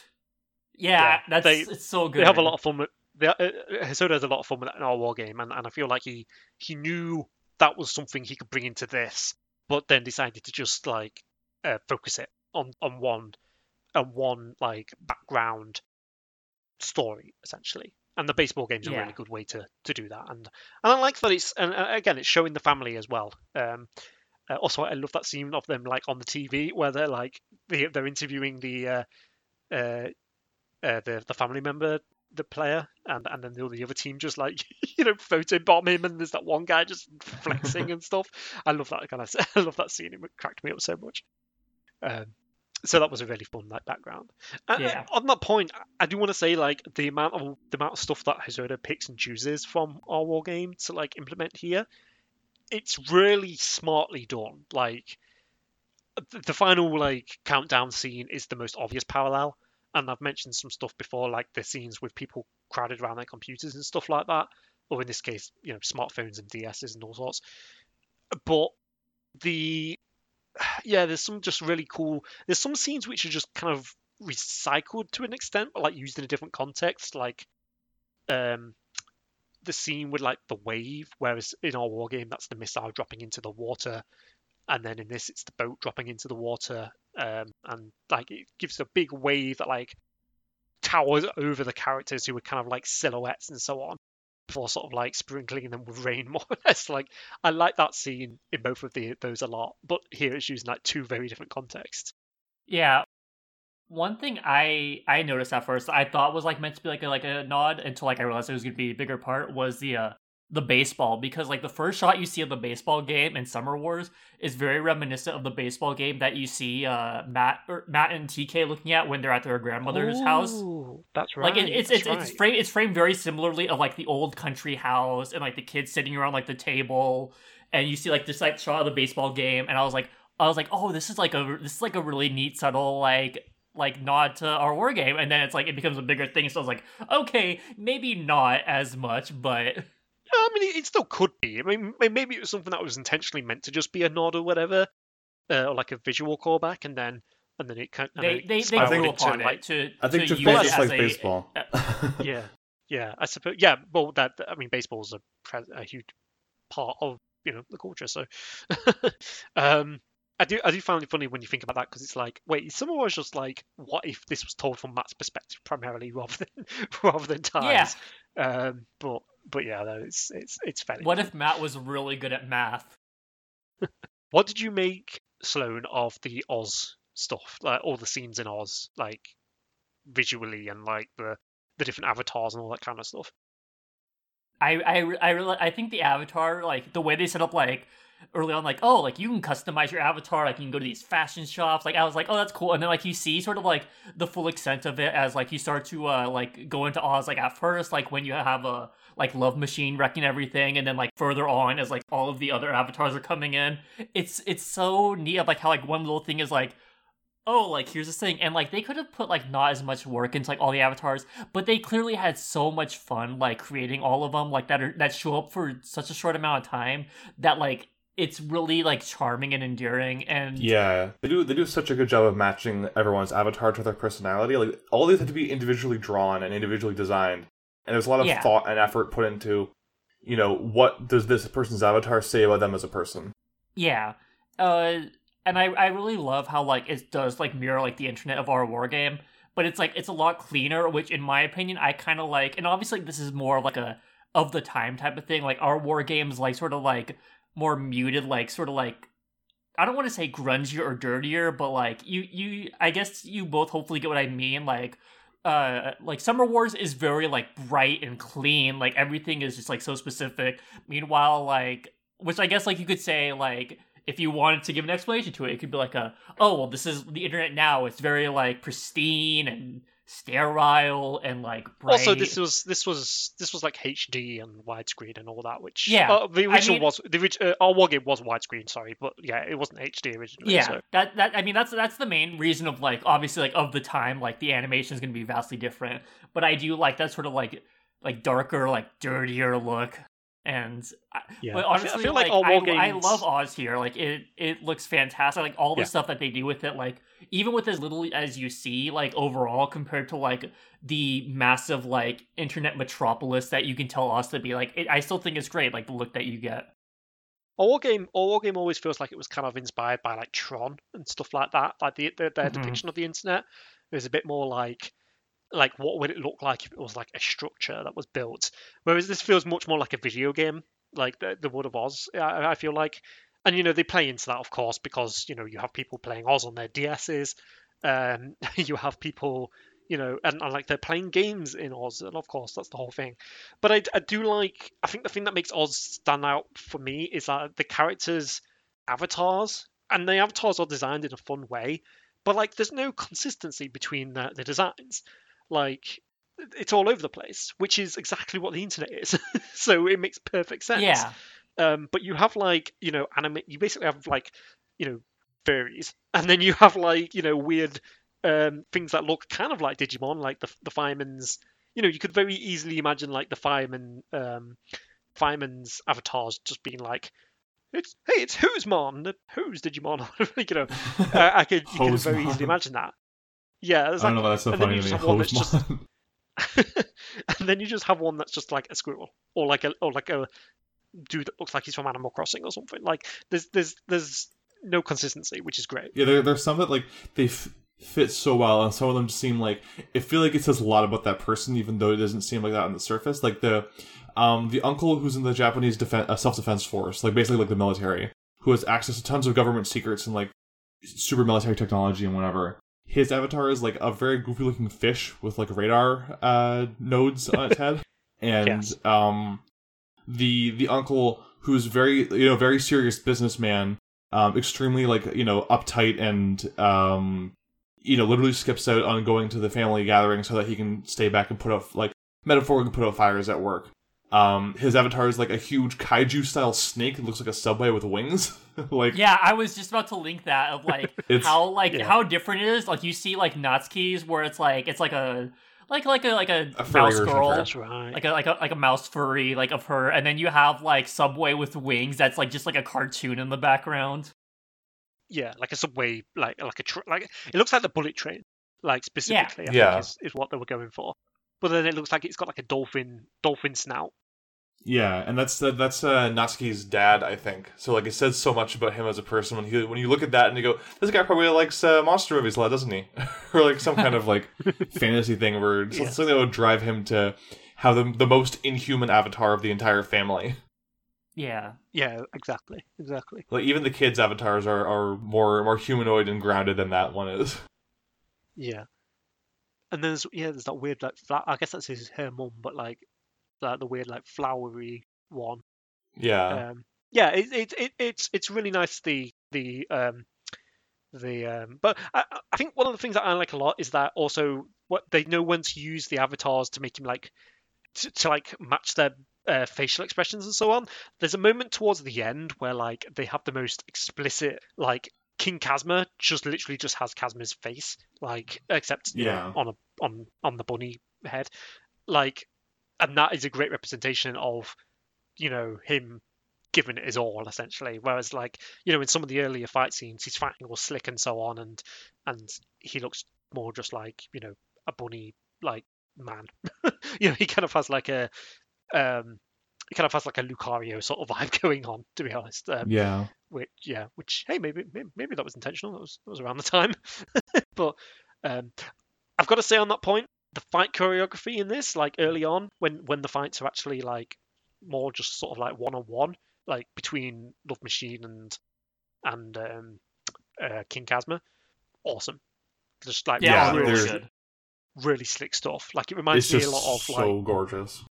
Yeah, it, they, you can tell they put actual thought into it rather than, than just like blasting like big punches or whatever. Like, it reminds me a lot of how the fight scenes in the Dragon Ball Z, in like the Dragon Ball, uh, the Broly film, the last one that came out, like is so much more engaging to watch because they put thought into like how these characters are like deflecting blows off one another and like actually using techniques other than just rather than just like shooting lasers or like having like you know you know slap fights or whatever where they're just like "Hoo!"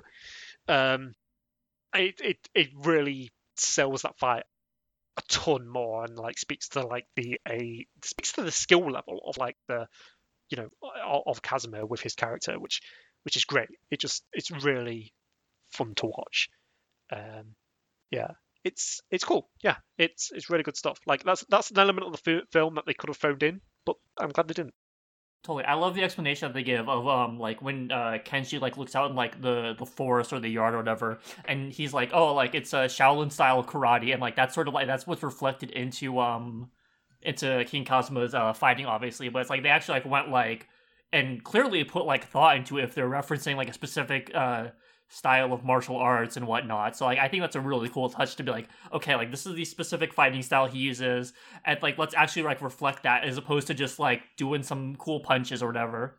Yeah, Yeah, It's like it, it- it's interesting that in the, the dub they, they explicitly call it out as as uh, Shaolin style kung fu because the, the the sub just calls it kempo, which is like you know just generic like combat martial arts. So Right.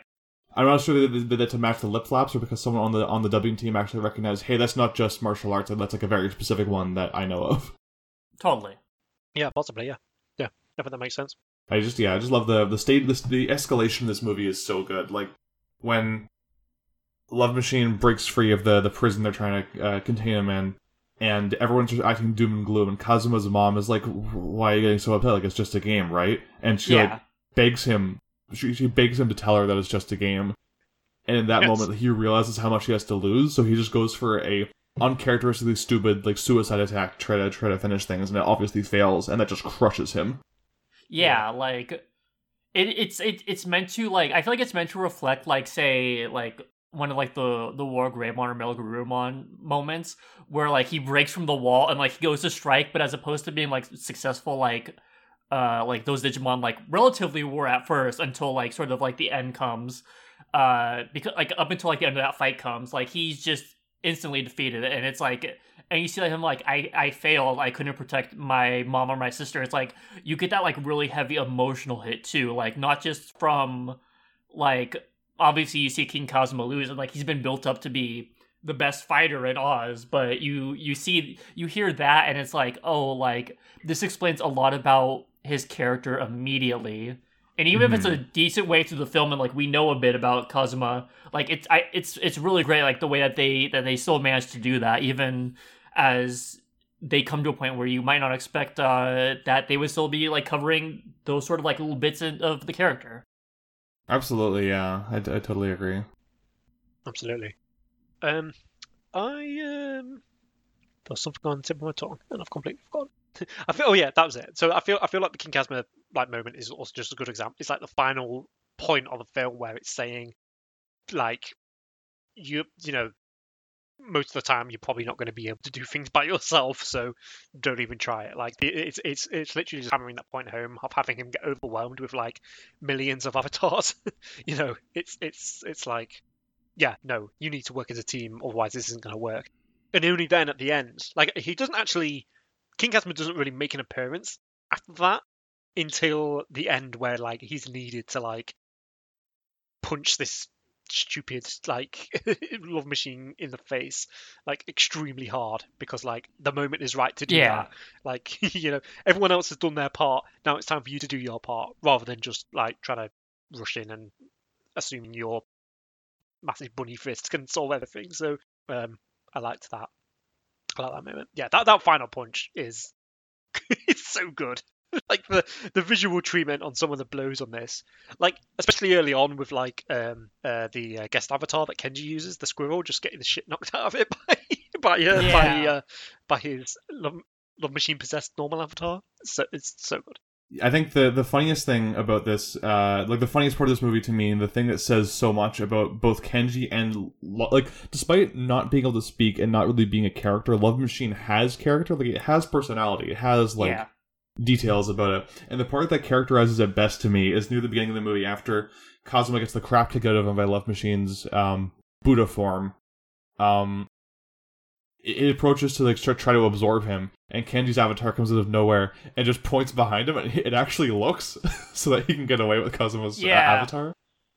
And like, it's such a good moment because like it's it establishes later that um, Love Machine is driven by curiosity. Like that's the entire thing that that um, powers it is this un this unquenchable desire to know everything and to gather information. So of course you can exploit its curiosity by just pointing behind it and saying "look," because it's too it's too curious to not look.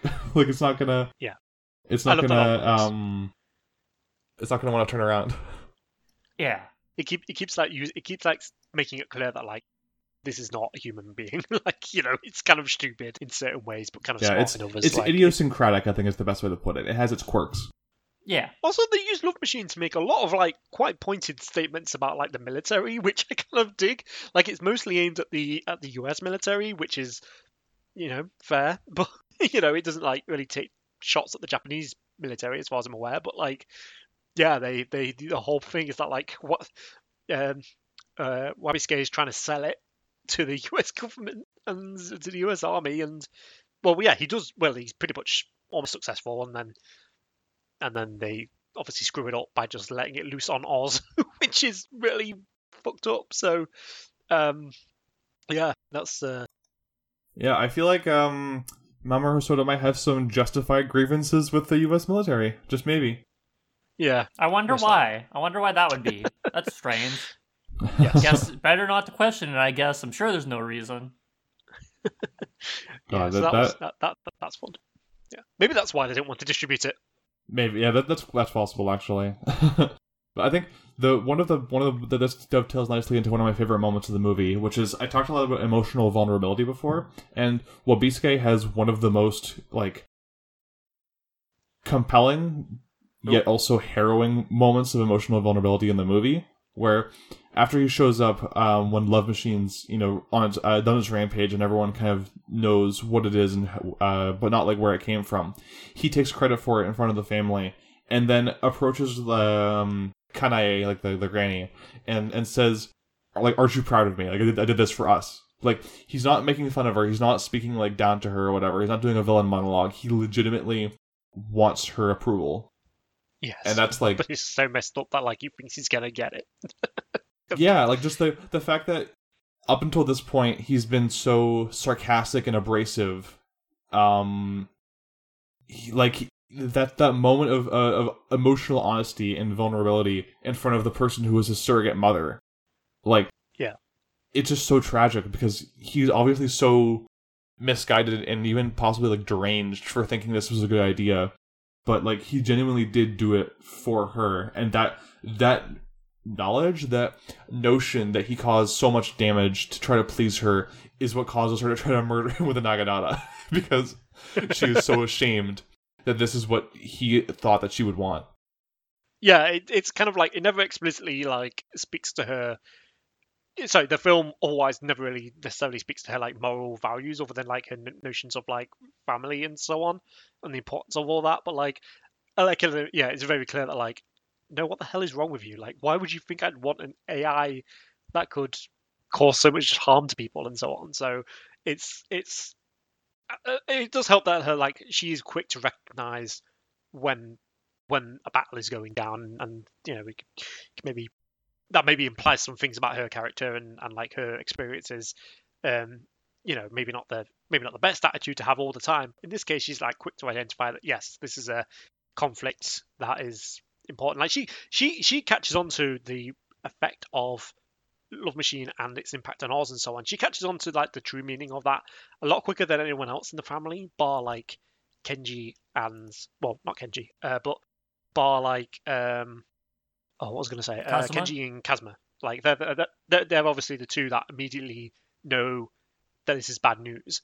And then she's and like Granny is then the second one to know like oh we need to do something about this. So it's it's great that like it, it paints a really rich picture of her and like the yeah the scene where she's confronted by Wa- Wabisuke thinking hey I built this thing that could potentially like destroy people's lives and so on like but we're gonna make loads of money isn't that great like it's obviously Isn't that hype? Look at my needs to do is, Wikipedia like- page, Grandma. It's super cool. It's pretty just like, pog. what are no, that was that was the that was a contract it was the contract from the government right yes, oh, okay. right. I was like, yeah yeah I thought it was like some like Wikipedia page. And I was like, why are you showing no her your Wikipedia page? goof? Yeah, no, like if you if you look closely, it, it's it's the terms of a contract that guarantees a very large amount of money to him for in exchange for Love Machine.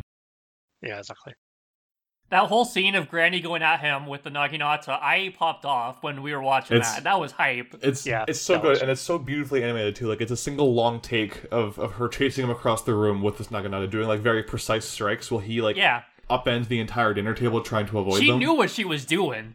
Yeah, and then like yeah, Yeah. then she holds it on his up to his face and says, "Get on your feet so you can die like a man." That was oh man. yeah, she does not very, mess around. very very fun scene what what a great character that the the granny is like like I was don't know, upset like- when they killed her off. I'm like, I was like, no, you can't, you can't just kill Granny off. I was upset. She was great. makes- she was so wonderful. it makes total sense and like i like that they i like thinking about this now in, in more in more detail especially with um you know scrafty's point about uh and so on it makes a good point of like implicitly showing that although she's got all these qualities and so on like you know she understands the the importance of family and so on and that's rubbed off in some members in some ways it's not quite you know the message of what that means and why that's important and so on maybe hasn't rubbed off into the rest of the family as she would have wanted it to like like Shota, So- Shota so is it's a point obviously of, a- like- just a huge dickbag Sho- who shows a cop Yeah. so whatever Yeah, oh yeah, but like You know. he, it, it, he's he's selfish, but he's selfish in a way where he acts like he's doing you a favor Exactly. in, in, a Sure, way, in that kind sure. of way. like, Like, so not I in I find that to be interesting. Yeah, that that's true. Yeah, not everyone's going in the family is going to be perfect. Obviously, I mean, like, Wabisuke is enough of an example of that. But then, yeah, you have Shota and so on as well. And then some of the other figures, like um, it's uh, like the, the the one that Kenji mistakes for Granny at first. Uh, like some of those are a bit like abrasive, like not really in a meaningful way. Like when Kenji says, "Hey, maybe we should stop Love Machine until he like before he like kills someone else's Granny," and they're like, "Shut the hell up." you know, they have they have characters who in this who are not like perfect by any means, but I think yeah, like then Granny needs to die for the plot to like progress with any meaning because she's by far the most put together and like wise one of the group. Um and like and also it kind of acts as like you know she didn't manage to or wasn't able to like teach the rest of her family like about you know togetherness and and you know pulling up uh you know get, getting on with things but like knowing when to relax and knowing when to like take action and so on she wasn't able to teach her family that in her time and so her time had to end. Like maybe you know you could read into that and say maybe that's it's like divine punishment sort of or karma for like her her failure. But regardless of whether you go down that route or not she has to go away because she is too much of an asset and like the family She's needs too to come together and everyone yeah, and everyone, yeah, yeah, they, they they spent all their time praying for Granny, and she became too powerful. so yeah, she needed to be uh, she needed to be taken out. But um, and also, of course, it's it goes back to the point. Like to an extent, she was working as an individual. Like she was calling upon all these favors and so on, but she was doing it herself. And then she put herself in the spotlight, similar to how when Kazuma literally rages at Love Machine, he gets knocked away by his combined, you know, forces. So again, it's the, the method here is that like you know, working as a unit will beat out working as an individual almost every single time. Which you know, it- hey, you know, feel free to disagree with that message or not. I personally think it's pretty good, and and I think the film does a fantastic job of expressing it, regardless of how you feel about it as a as a message. So yeah, yeah, absolutely. it's just really. The more I think about this film, the more these things keep popping out to me, and and that that's all you could hope for really from a from a from a piece of art, really, in my opinion. Yeah. I really love speaking on on that uh Granny's like letter of like when Natsuki finds that like should something happen to me like read this letter and it talks about like oh like like don't like feel feel like you need to like just cry and carry on like that would do you no good like make sure you sit and like eat a meal and like take your time to grieve and like be there for each other like that's such a like that's such a, a good like emotional moment of like the way like that the family was working of like okay like we got to come on we got to arrange this humongous wake and funeral for her right now like no one's stopping uh cry while you're doing it but just do it. And then like and then you obviously have all the stuff going on with like love machine and uh Kazuma and Kenji and the other family members who are part of that. And then the letter is found like when things are at that sort of like that calm point after um I, bel uh, I believe it's like uh, right around like when King Kazma lost. I can't remember 100%, so apologies. But it's like, then it's like, okay, like everyone sort of like sits, like the timer's going. Like the timer is going before this probe hits like the Earth, like hits a nuclear plant. But they still take that time to like actually like sit and like rest for a little bit and to eat and like to sort of like be there. And I think, I just think that's like really powerful of like, yeah, of being able to like just like rest and sit and like be there as a family before you keep marching on. and as a journalist, I can appreciate that message because I also have to be reminded to take a moment and eat and not stress when I'm working on a deadline. Yeah, that works. You know, that work-life balance. Granny's all about that, I guess. E- easy, easy to say when you're 90 years old and long since retired, but yeah. Granny said, "I'm I'm uh I'm petitioning for four hour for for four work for four day work weeks, uh six hour work days." UBI. Granny said, "I want I want worse anime made by less people who are paid more." God, that's the second time. W- Were you were you hearing us talk about NieR earlier when when Scrafty said I that? I, to me? I caught a, I caught a little bit of it, but okay. All right, perfect. Um, by the way, this has been a great antidote. As for someone who's been like mainlining the new NieR, well, the, the old new NieR game, this has been a great antidote for that for that game's bleakness. so, yeah, I appreciate Summer Wars' is good vibes. so, anyway, Yeah, I think this this movie is. It feels like this movie feels like um, an origami made out of really pretty paper, where like it looks pretty, and then you unfold it and you recognize more of the beauty the more you unfold it, the more you examine it. Because Yeah. like Sure, it's sure. it's good at first blush, but just like the more you discuss it, the more you kind of dig into the the themes and the craft that went into making this film. Like the more I think your appreciation of it grows. It's one of those movies that literally gets better with time. The more you understand it, the more you appreciate it. But also, you can just like watch it as a like as a not like an action film, but like as a like a sort of like Yeah. pop film, and and It- still get a hell of a lot out of it. Because Like an like an ogre, it had layers. yes, sure, parfait.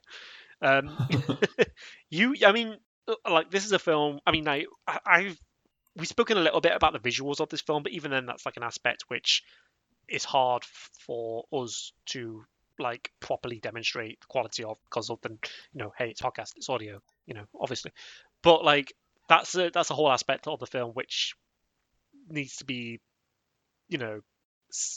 It's a really nice looking film, is what I'm trying to say. you know, I'm not like an art art person. I don't really know that kind of stuff too well, but I know I know uh, I know pretty when I see it, and this film's pretty. So um, I would uh, yeah, I'd say that's another element that like another another layer that needs to be uh, appreciated. There's this GIF that Sloan's posted in the chat, which is just uh, it's at the end is what we're using earlier to talk about the different avatars, and it's of the end when um, Natsuki is in the in the uh, in the casino zone and uh, casino night zone. Casino, Casino Nights. She's, uh, yeah, and then she's she's uh, got like the because it's the Hanafuda game. It's the it's, she's got like the kind of um that type of art in the back. Like the background is made up of like Hanafuda style drawings, like a of, sunset painting kind of. and stuff. Yeah, like very very traditional exactly. Japanese art. Yeah, and it looks amazing. Like it's just really really pretty. So Yeah, like the amount of styles like in that one GIF alone of like different art is like overwhelming. yes, Yeah, the the way they just distinguish the this is something that our war game did as well, but this movie really refi- refined it. Um, the way that they they distinguish the real world scenes from the virtual world scenes, but the real world is muted colors. All of the lines have black outlines.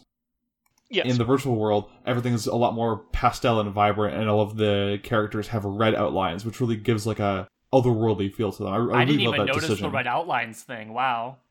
It's yeah, it's so subtle. Like it, it Yeah. adds a sense of of, I guess, intangibility and otherness to them without you know actually having to change the design at all. Definitely.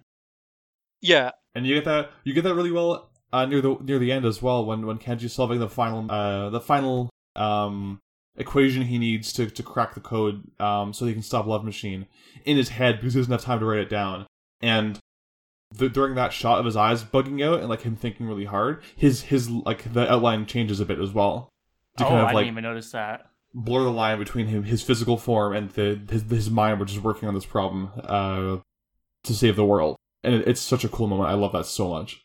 Yeah, I also like the CG use. You know, there, there, there might be CG in the in the quote unquote real world sections. I don't know, but like the it's obviously it's, it seems like there's a lot of well, it's fairly noticeable. There's a lot of CG work in the in the in the Oz world, but yeah, of course there is. It's you know that makes perfect sense. It's kind of like a nice it, the the internet part of it and the fact that it's a, it's a game and the online and all that it's a great excuse to like throw in CG in there, and it doesn't really age. Like it still looks really nice to be clear, but like you know we could watch this film in 20 years and I think it would still look as good because it's completely appropriate for that setting. I mean, our war game still looks good. Like, Yeah, and considering that's exactly. a standard definition film, uh, twenty year, twenty one something years later or whatever, that still looks good. So, I mean, I have no doubt that Summer Wars will age even better by Yeah, virtue Yeah, of no, it being no in doubt. I HD mean- already. and also like having like five times the budget, no doubt. but but yeah, it's it's um, yeah, the, the- both two very impressive looking things uh, films, and yeah, I think I think I think the the virtual world aspect grants it a lot of favors in that aspect, as opposed to like say, let me like as, as an example, like the Pokemon films, like have some. If you go back and watch some of those earlier ones, there's some really dodgy CG in there at this point. so you know, maybe not aged as well. Uh, go watch Pokemon Forever and, and, and see some of the, the Celebi like yawn ghost things or whatever, like yeah, not- the not yawn, the, but like Wicker Man type thing. Yeah, the the corrupted Celebi too, like the big brown one, looks like a bunch of turds now. yeah. exactly. Yes, it's not great. So, and you know, you know, obviously there's other examples from you know Western st- stuff as well. I think I feel like Atlantis was a film that had a fair bit of CG. I, I might be Yeah, like all of the all of the vehicles Anyway, and and monsters and that were all CG. That's right. Yeah. Yeah. Exactly. So, yeah, there's good. There's there's good. Um, basically, what I'm trying to say is that this had a, um, what's the phrase? It had some help in its in its uh, premise to like use CG, but like I- still think it looks good nonetheless. Um, some some nice like cell shading type stuff being done in this film.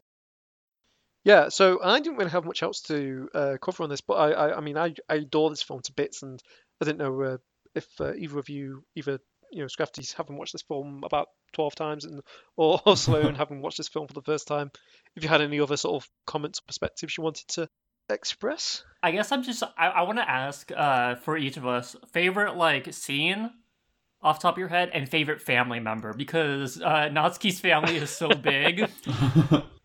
Corollary uh Sure. corollary challenge is uh you don't choose Granny or Okay, Wabisuke. right. I was gonna. I was wondering. I was wondering if you're gonna say that because I was. I was thinking it just is. because Granny, otherwise it's going to be Granny. Okay, so so Tom, let's start with you. Okay, I like. Um. Oh God, let me think about this. Um, I can't say Casmo either. I'm guessing because he's too he's too obvious. Um, Yeah, you can, you can't say you have to Um, say like one of like the like the others, the side characters. Yeah, yeah. yeah, the, the, the characters are more uh, tertiary. I don't know why, but I like the. There's some, there's some like weird edge to the dude who like brings in the like military vehicle, and he's like, yeah, um, Wait, Riichi. what's your job? And what's your job? And he basically says, "If I tell you, I'll have to kill you." Well, more or less. Like, you know, yeah, It's- that, that, that It's so dude's got funny some that sinister vibes. he he's also very like effeminate in a fun way as well. like he has a lot of like hand Sure. gestures and like very like I guess like feminine uh body language and then like, there's something really fun about that. like the juxtaposition Yeah. between him being this like super hardcore um you know Japanese self-defense force um you know uh secret ops guy and just how like Yeah. when he's asked about that like what, where'd you get this stuff he just kind of like you know, very coyly puts a hand on his face and winks and says, "Oh, I have to tell you that I have to kill you." It's Oh, it's, it's, it's um, really good. speaking speaking of that. I was thinking of the um of the like the guy who's the doctor. Um, Yeah, Yeah. I don't know. See, the problem is I'm not, I'm, try, I'm trying to like the guy, yeah, uh, Monsaku, I think his name was. Yeah, so he's he had like a when he's like when they're like around the dinner table and he's like drunk and saying like, "Have you fucked it yet?" Huh? Huh? Basically, um, he's got like a kind of like a camp thing going on. I couldn't tell if they were like going for him being like the like if he was like I don't think he's gay because he's like married to like the yeah, I mean, he's I got, don't- he's got oh, multiple oh, well. children. I think like- he was gonna say he has multiple wives, and I was like, whoa.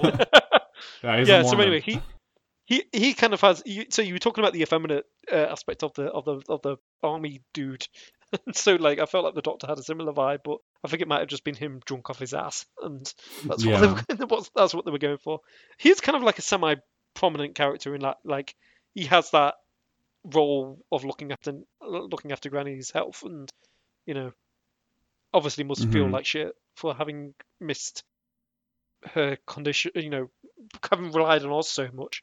Like that, that's a character like they could have spent more time with him looking at that kind of thing, and it would have been neat. You know, um, they could have got some decent emotional mileage out of there, but they don't.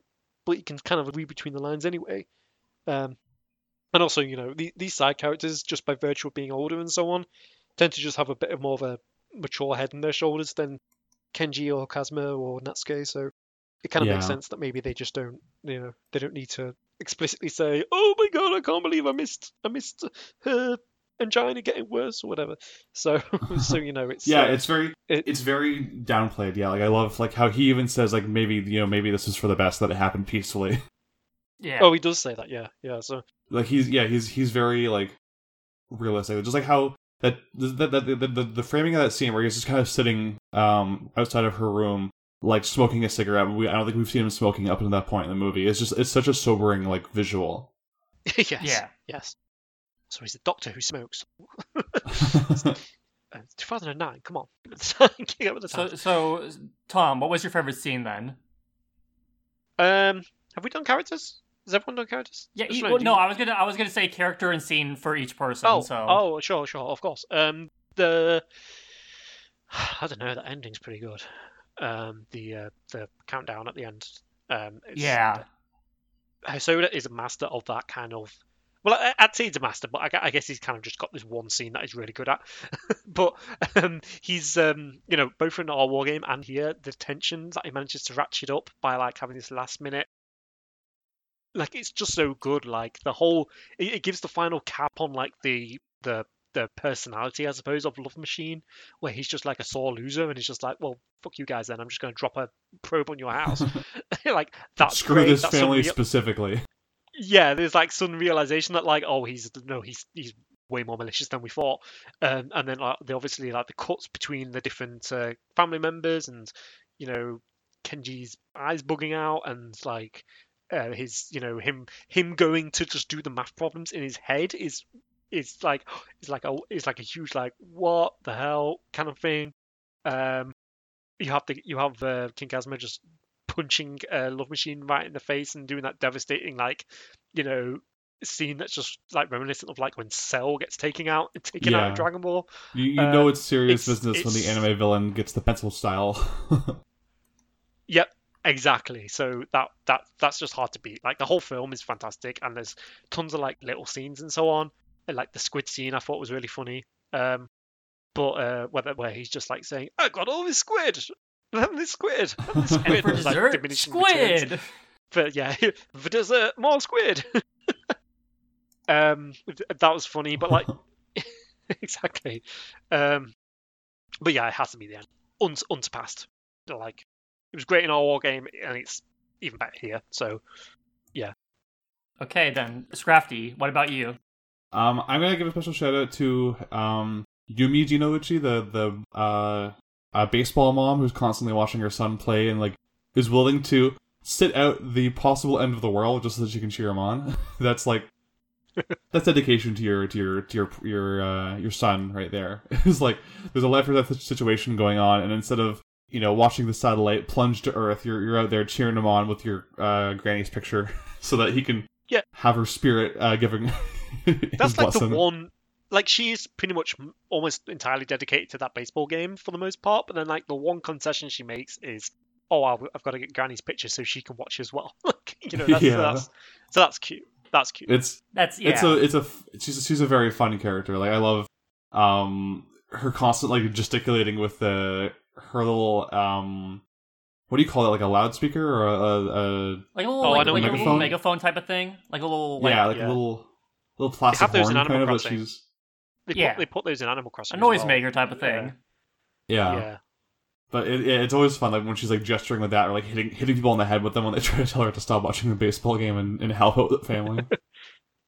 Yeah, she's it's it's very fun. I, I like her as a character a lot. Yeah. Well, that scene then.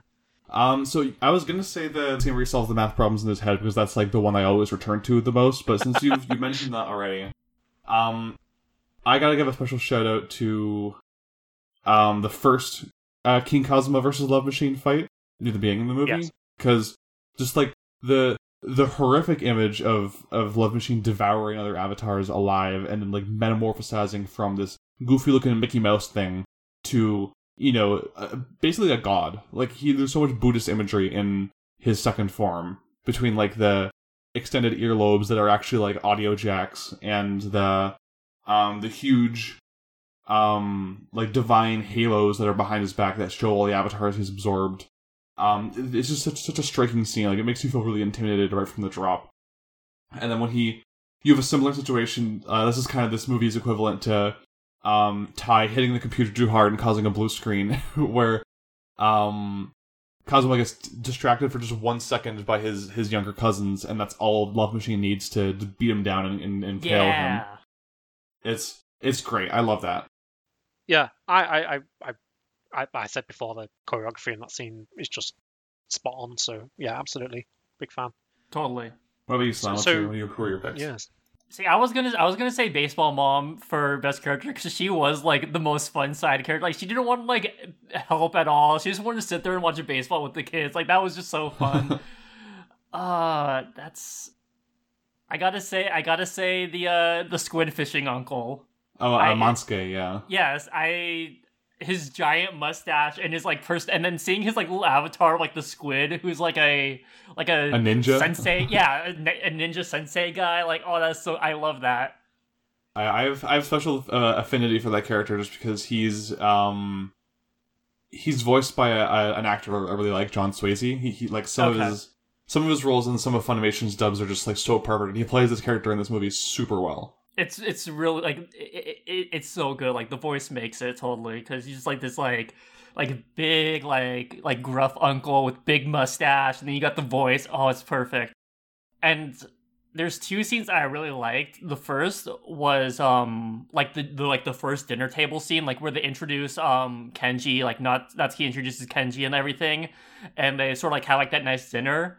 And then I really enjoyed like them like setting the trap of like uh where they talk about like oh like when we we trapped them in the in the castle and it was all it was awesome and they they sort of like they sort of work on that and that's when like Oz becomes like all of like the the ancient like uh Japanese like houses and whatnot, and they close all the doors, and then like the, the water is pouring in. I thought that was just real like really cool, like really like inventive. That that one shot, like the, the last door closing is King Kazma's closing it personally, is really good. Yeah, yeah. That those those are my favorites. I think. Yeah.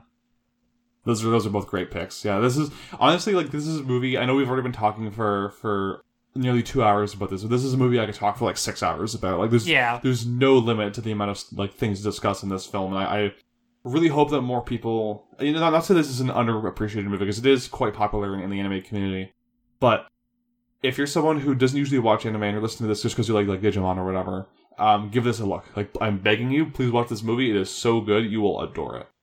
Yeah, Definitely agreed. I this is my first time watching it today, and I love it. And I would like to watch it again pretty soon. I'm sure. I I will I will definitely break out the uh, the Blu-ray for this at some point. I try not, I try to make a point of like watching this like about once a year, just because it's got it's it's a great film to like watch once in a while, just because again there's there's like enough details in it, uh, and it's just a fun watch. It's just a it's just a fun ride. So Yeah. um, yeah, definitely definitely check it out. Um, yeah, and again, shout out shout out to the English dub, which is fantastic. Uh, I haven't watched it sub yet. Maybe I'll do that next time. Um, but uh, I probably won't, to be honest. I, I just like the dub that much. So um, It's a really it's a really good shouts dub. out shout outs. Yeah, all the actors are great. I think I think uh, Granny's voice voice actor, who I'm just going to look up now. I think she in particular does a spot on job at uh, at, uh, at, uh, at the role she plays. Like it, it's kind of like a typical sort of voice for like an anime grandma, but like it's not I think she was actually like the actress was actually a, like a. No, she, obviously she was she was ninety, but she was she was born like World War II. I think like she's pretty old herself, so Oh, like, she embodies that experience really well. Pam Dougherty. So yeah, uh, I- I'm gonna look what she's she's been in. That generally across the board, and a lot, a lot of the people in this aren't. Um, I mean, I don't recognise a lot of the names in this to be honest. So it's, it's one of those dubs where it's kind of maybe it's just the time it came out, well, like in the late 2000s, but well, like 2010, I suppose. But yeah, I don't know. It's uh, uh, I'm just looking through the. Uh, I think they're they're credit- all credits they're now. all veteran they're all veteran VAs, but like they're veteran VAs in a in the sense that they're like they're they're not ones that are overused. I guess they're like extremely uh refined professionals. so like they're, Yeah. they're the, the, the big guns you bust out for projects like this. It's I not like the, yeah. the same like say like five like anime like whatever VAs you may get like She was in Ping Pong the animation, so I, I was like, so I guess that's the kind of maybe she maybe she only does the good shit, you know. If um yeah, I mean like if, if anyone if anyone's listening and you're familiar with One Piece, she's she's the voice of Big Mom in One Piece as well. Oh yes, I see that. okay Cool. Um, yeah, no, I'm I very enjoyed talking about this one. This is fantastic, and I, yeah I think yeah, we'll we'll try and look for. I think I think in terms of like Digimon adjacent, like non Digimon stuff, there's not a lot to pick from. This is like the biggest, most notable work I would say that sort of sprung out of Digimon, but isn't actually a Digimon thing. Yeah. Um, yeah if any others come up in the future, we'll be sure to, we'll probably cover them, no doubt, when we fancy a break from those from those digital uh, critters. Um, even though this film has loads of digital critics anyway. Yeah, Yeah, I mean, we, we picked this because we wanted to, to do a little something different. And, you know, Mamoru Hosoda, it's basically our war game, but as I've learned, not really nearly as much as I would have thought. So, Yeah. Good, good. It was a good time to to watch this for the first time with you both. I very much enjoyed it. My my favorite moment, actually, I should say, was the moment where they were like, "Oh, like the U.S. military is gonna have a lot to to answer to at the next United Nations thing," and I let out the loudest like "ha" imaginable. Yes. That's more Yeah. fantastical than Oz, quite frankly, or Love Machine. yeah, well, you know, the U.S. government facing accountability. science fiction. But with that, uh, Scrafty, would you like to let us know where people could send uh, reader mail to as we get ready to gear up for our next series? Yes, so uh, we're about to dive into our full season exploration of the venerated, the beloved, the incredibly powerful Digimon Tamers. And Oh, we're doing Tamers now. as I- sorry, sorry. With that with that build up, I thought we were going to do Frontier. I thought we were just going to skip to Frontier uh, with, with that build up, but uh, I guess we're doing Tamers. Okay, cool, awesome. yeah, yeah, no, we're, if if um Sorry. if we're lucky, I'll be dead before we do Frontier.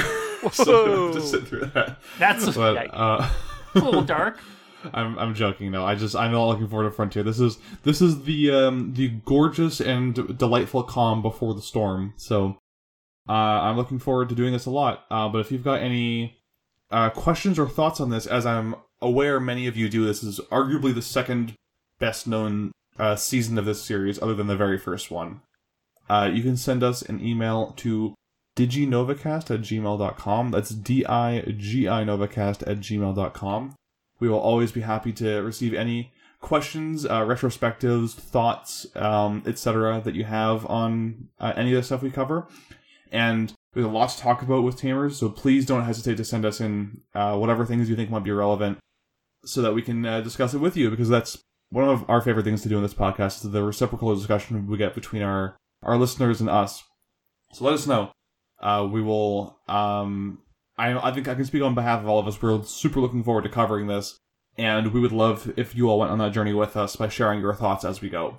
Definitely. So, it's no frontier, but I, I am going to do great violence as soon as I hang up this call.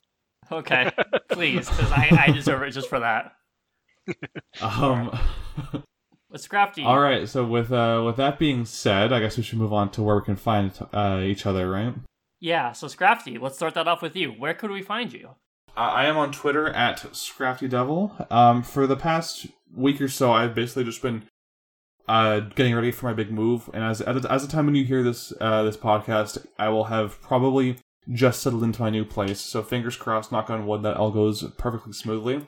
I've also um, been sinking a lot of time into the new Monster Hunter update that just launched yesterday as of recording. Uh, that is like a fantastic new addition to the game. They added a ton of great stuff. The game feels a lot more complete than it did before. I, I think I heard something. Uh, someone said that the game was about seventy percent done when it launched, just because of you know COVID and fiscal uh, responsibilities and whatever. They had to release it not in the state they would like it to be released in. And between this update and the next one, it's finally going to feel like a 100% complete Monster Hunter game.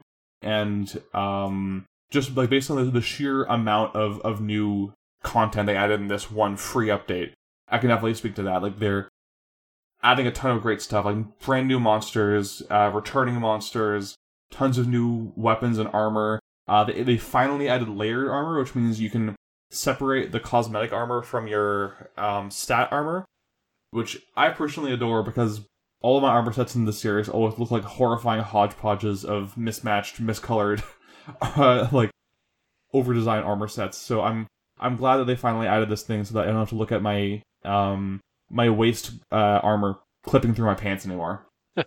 so that's that's basically what I've been up to, just Monster Hunter and, and packing for the most part. Um, what about you, Sloan? Where can we find you? What have you been up to? Hey, it's not it's not my turn yet. Oh, right, I've, my my mistake. Sorry. Uh, for some reason, I, I forgot that we started with me. Tom, what's where can we find you? What have, what have you been up to? No worries. I thought, I thought it was like um, you ignoring me after I had mentioned Frontier, but okay. No, no, sorry. I, I- for some reason, my brain thought that you'd you'd started us off on this, and I was continuing it. I've got very I- poor short-term memory. the amount I've been talking on this one, so no, I, I understand. Um, no, uh, yeah, you can find me on Twitter at coldmanhot, uh, where I'll be talking about you know the same old stuff I normally do, uh, video games, music, well, whatever. Um, and I have been playing uh, basically played through all of Route A on NieR Replicant, which is fantastic, um, as is known. But you know, I now know it fully because I never actually beat. I never actually got that far in the original PS3 version of NieR, uh, which I only got after Automata. So yeah, it's um, it's been fun. It's been really good. Um, really enjoyed it. Uh, I think that's uh, cleaned up that game really nicely in the ways that matter and left it alone in the ways that didn't need touching. So that's great. And um, so yeah, I'd recommend anyone playing that. I'm going to go through and try and get all the endings. Uh, there's five in total, so looking forward to that. Um, I also uh, beyond that, not not much else. I've been just been um, watching a lot of. Uh, I'm still getting through Bob's Burgers, which I'm enjoying a lot. Um, really fun. Uh, that, that show that show rules. Yeah, it's really fun. A lot more wholesome than I was expecting, but like, um, it feels it's nice to have something that is like it feel that that, that is sort of it scratches the same itch as like classic Simpsons does, but like isn't just a carbon copy of it and isn't just trying to be yeah. like edgy or whatever to get away from it. Oh god, even yeah, like I'm I'm so happy that the show's not edgy. Like it is some of the least edgy and most honest uh, comedy I've yeah. seen in a long time. Yeah, like Family Guy and stuff like that was like the the the, the sort of uh you know heir apparent to the Simpsons at, at, a point, but like I always found that to be really obnoxious in a lot of ways. And American, yeah, even American it was Dad, the catalyst. was like it, it was kind of the catalyst for for a lot of um the adult comedy landscape to shift towards being mean spirited and edgy and, and like yeah. in, in, substitution for humor.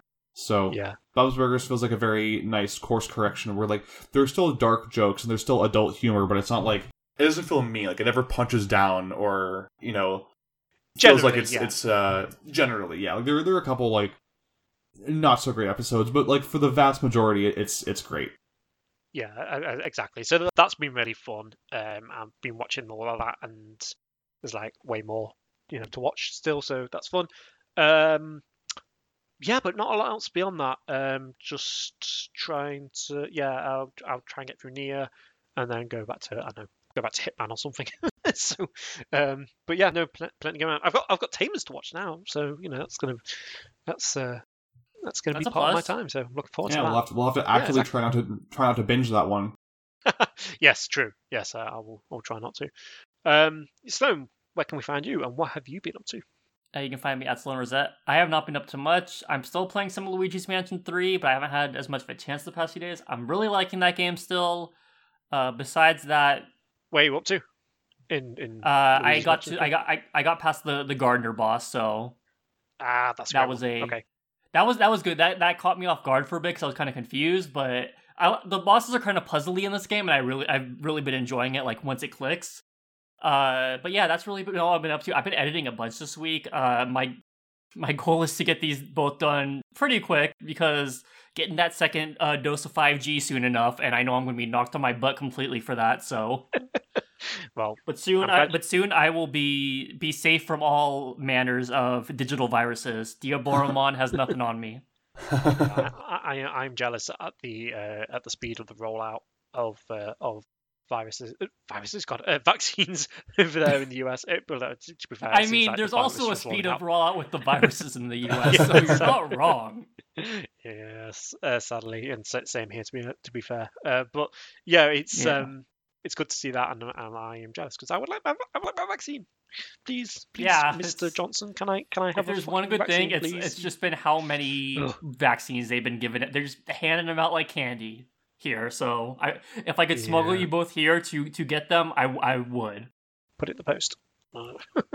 yeah, yeah, yeah. It's it sucks, but you know it is what it is. So we've got we've come this far. Yeah. Um, you know we'll we'll uh, what's a few more months or whatever. Anywho, uh, that's yeah, well, that's basically been it. What um, yeah, I, I haven't been doing much. I'm just editing, trying to get these episodes out. Uh, so I think that's about to do it for this week. Uh, this was a fun episode. I really enjoyed this. I'm really glad we got to do this because I know I want to do it at some point, but I'm really glad that we got to watch this together and then just record basically right after. So that was a lot of fun. Yeah, it was fun. The group watch is fun. Yeah. uh, I'm glad I got to do it this this one. Yeah, Same here. Yeah, this is this. I adore this movie, and I adore, like, I always love the privilege of being in the same room, uh, so to speak, like being a, a fly on the wall, hearing someone explore this movie for the first time. So yes, yeah, it's something I've missed. Uh, well, I, think we've all a lot of people have missed. Um, so this was this was fun. Yeah. Um, Definitely. cool. So we are going to be taking a brief bit of time off before we hit Tamers. Just some stuff going on, so we aren't going to have as much of a chance to to record. Which is also why we're recording uh, this episode so soon, as opposed to our normal recording time. Uh, as you may or may not t- uh, be able to tell by uh, Scrafty saying of after this is the day after this recording. We're recording this on a Wednesday, right after the uh, Monster Hunter Rise update dropped. Yeah.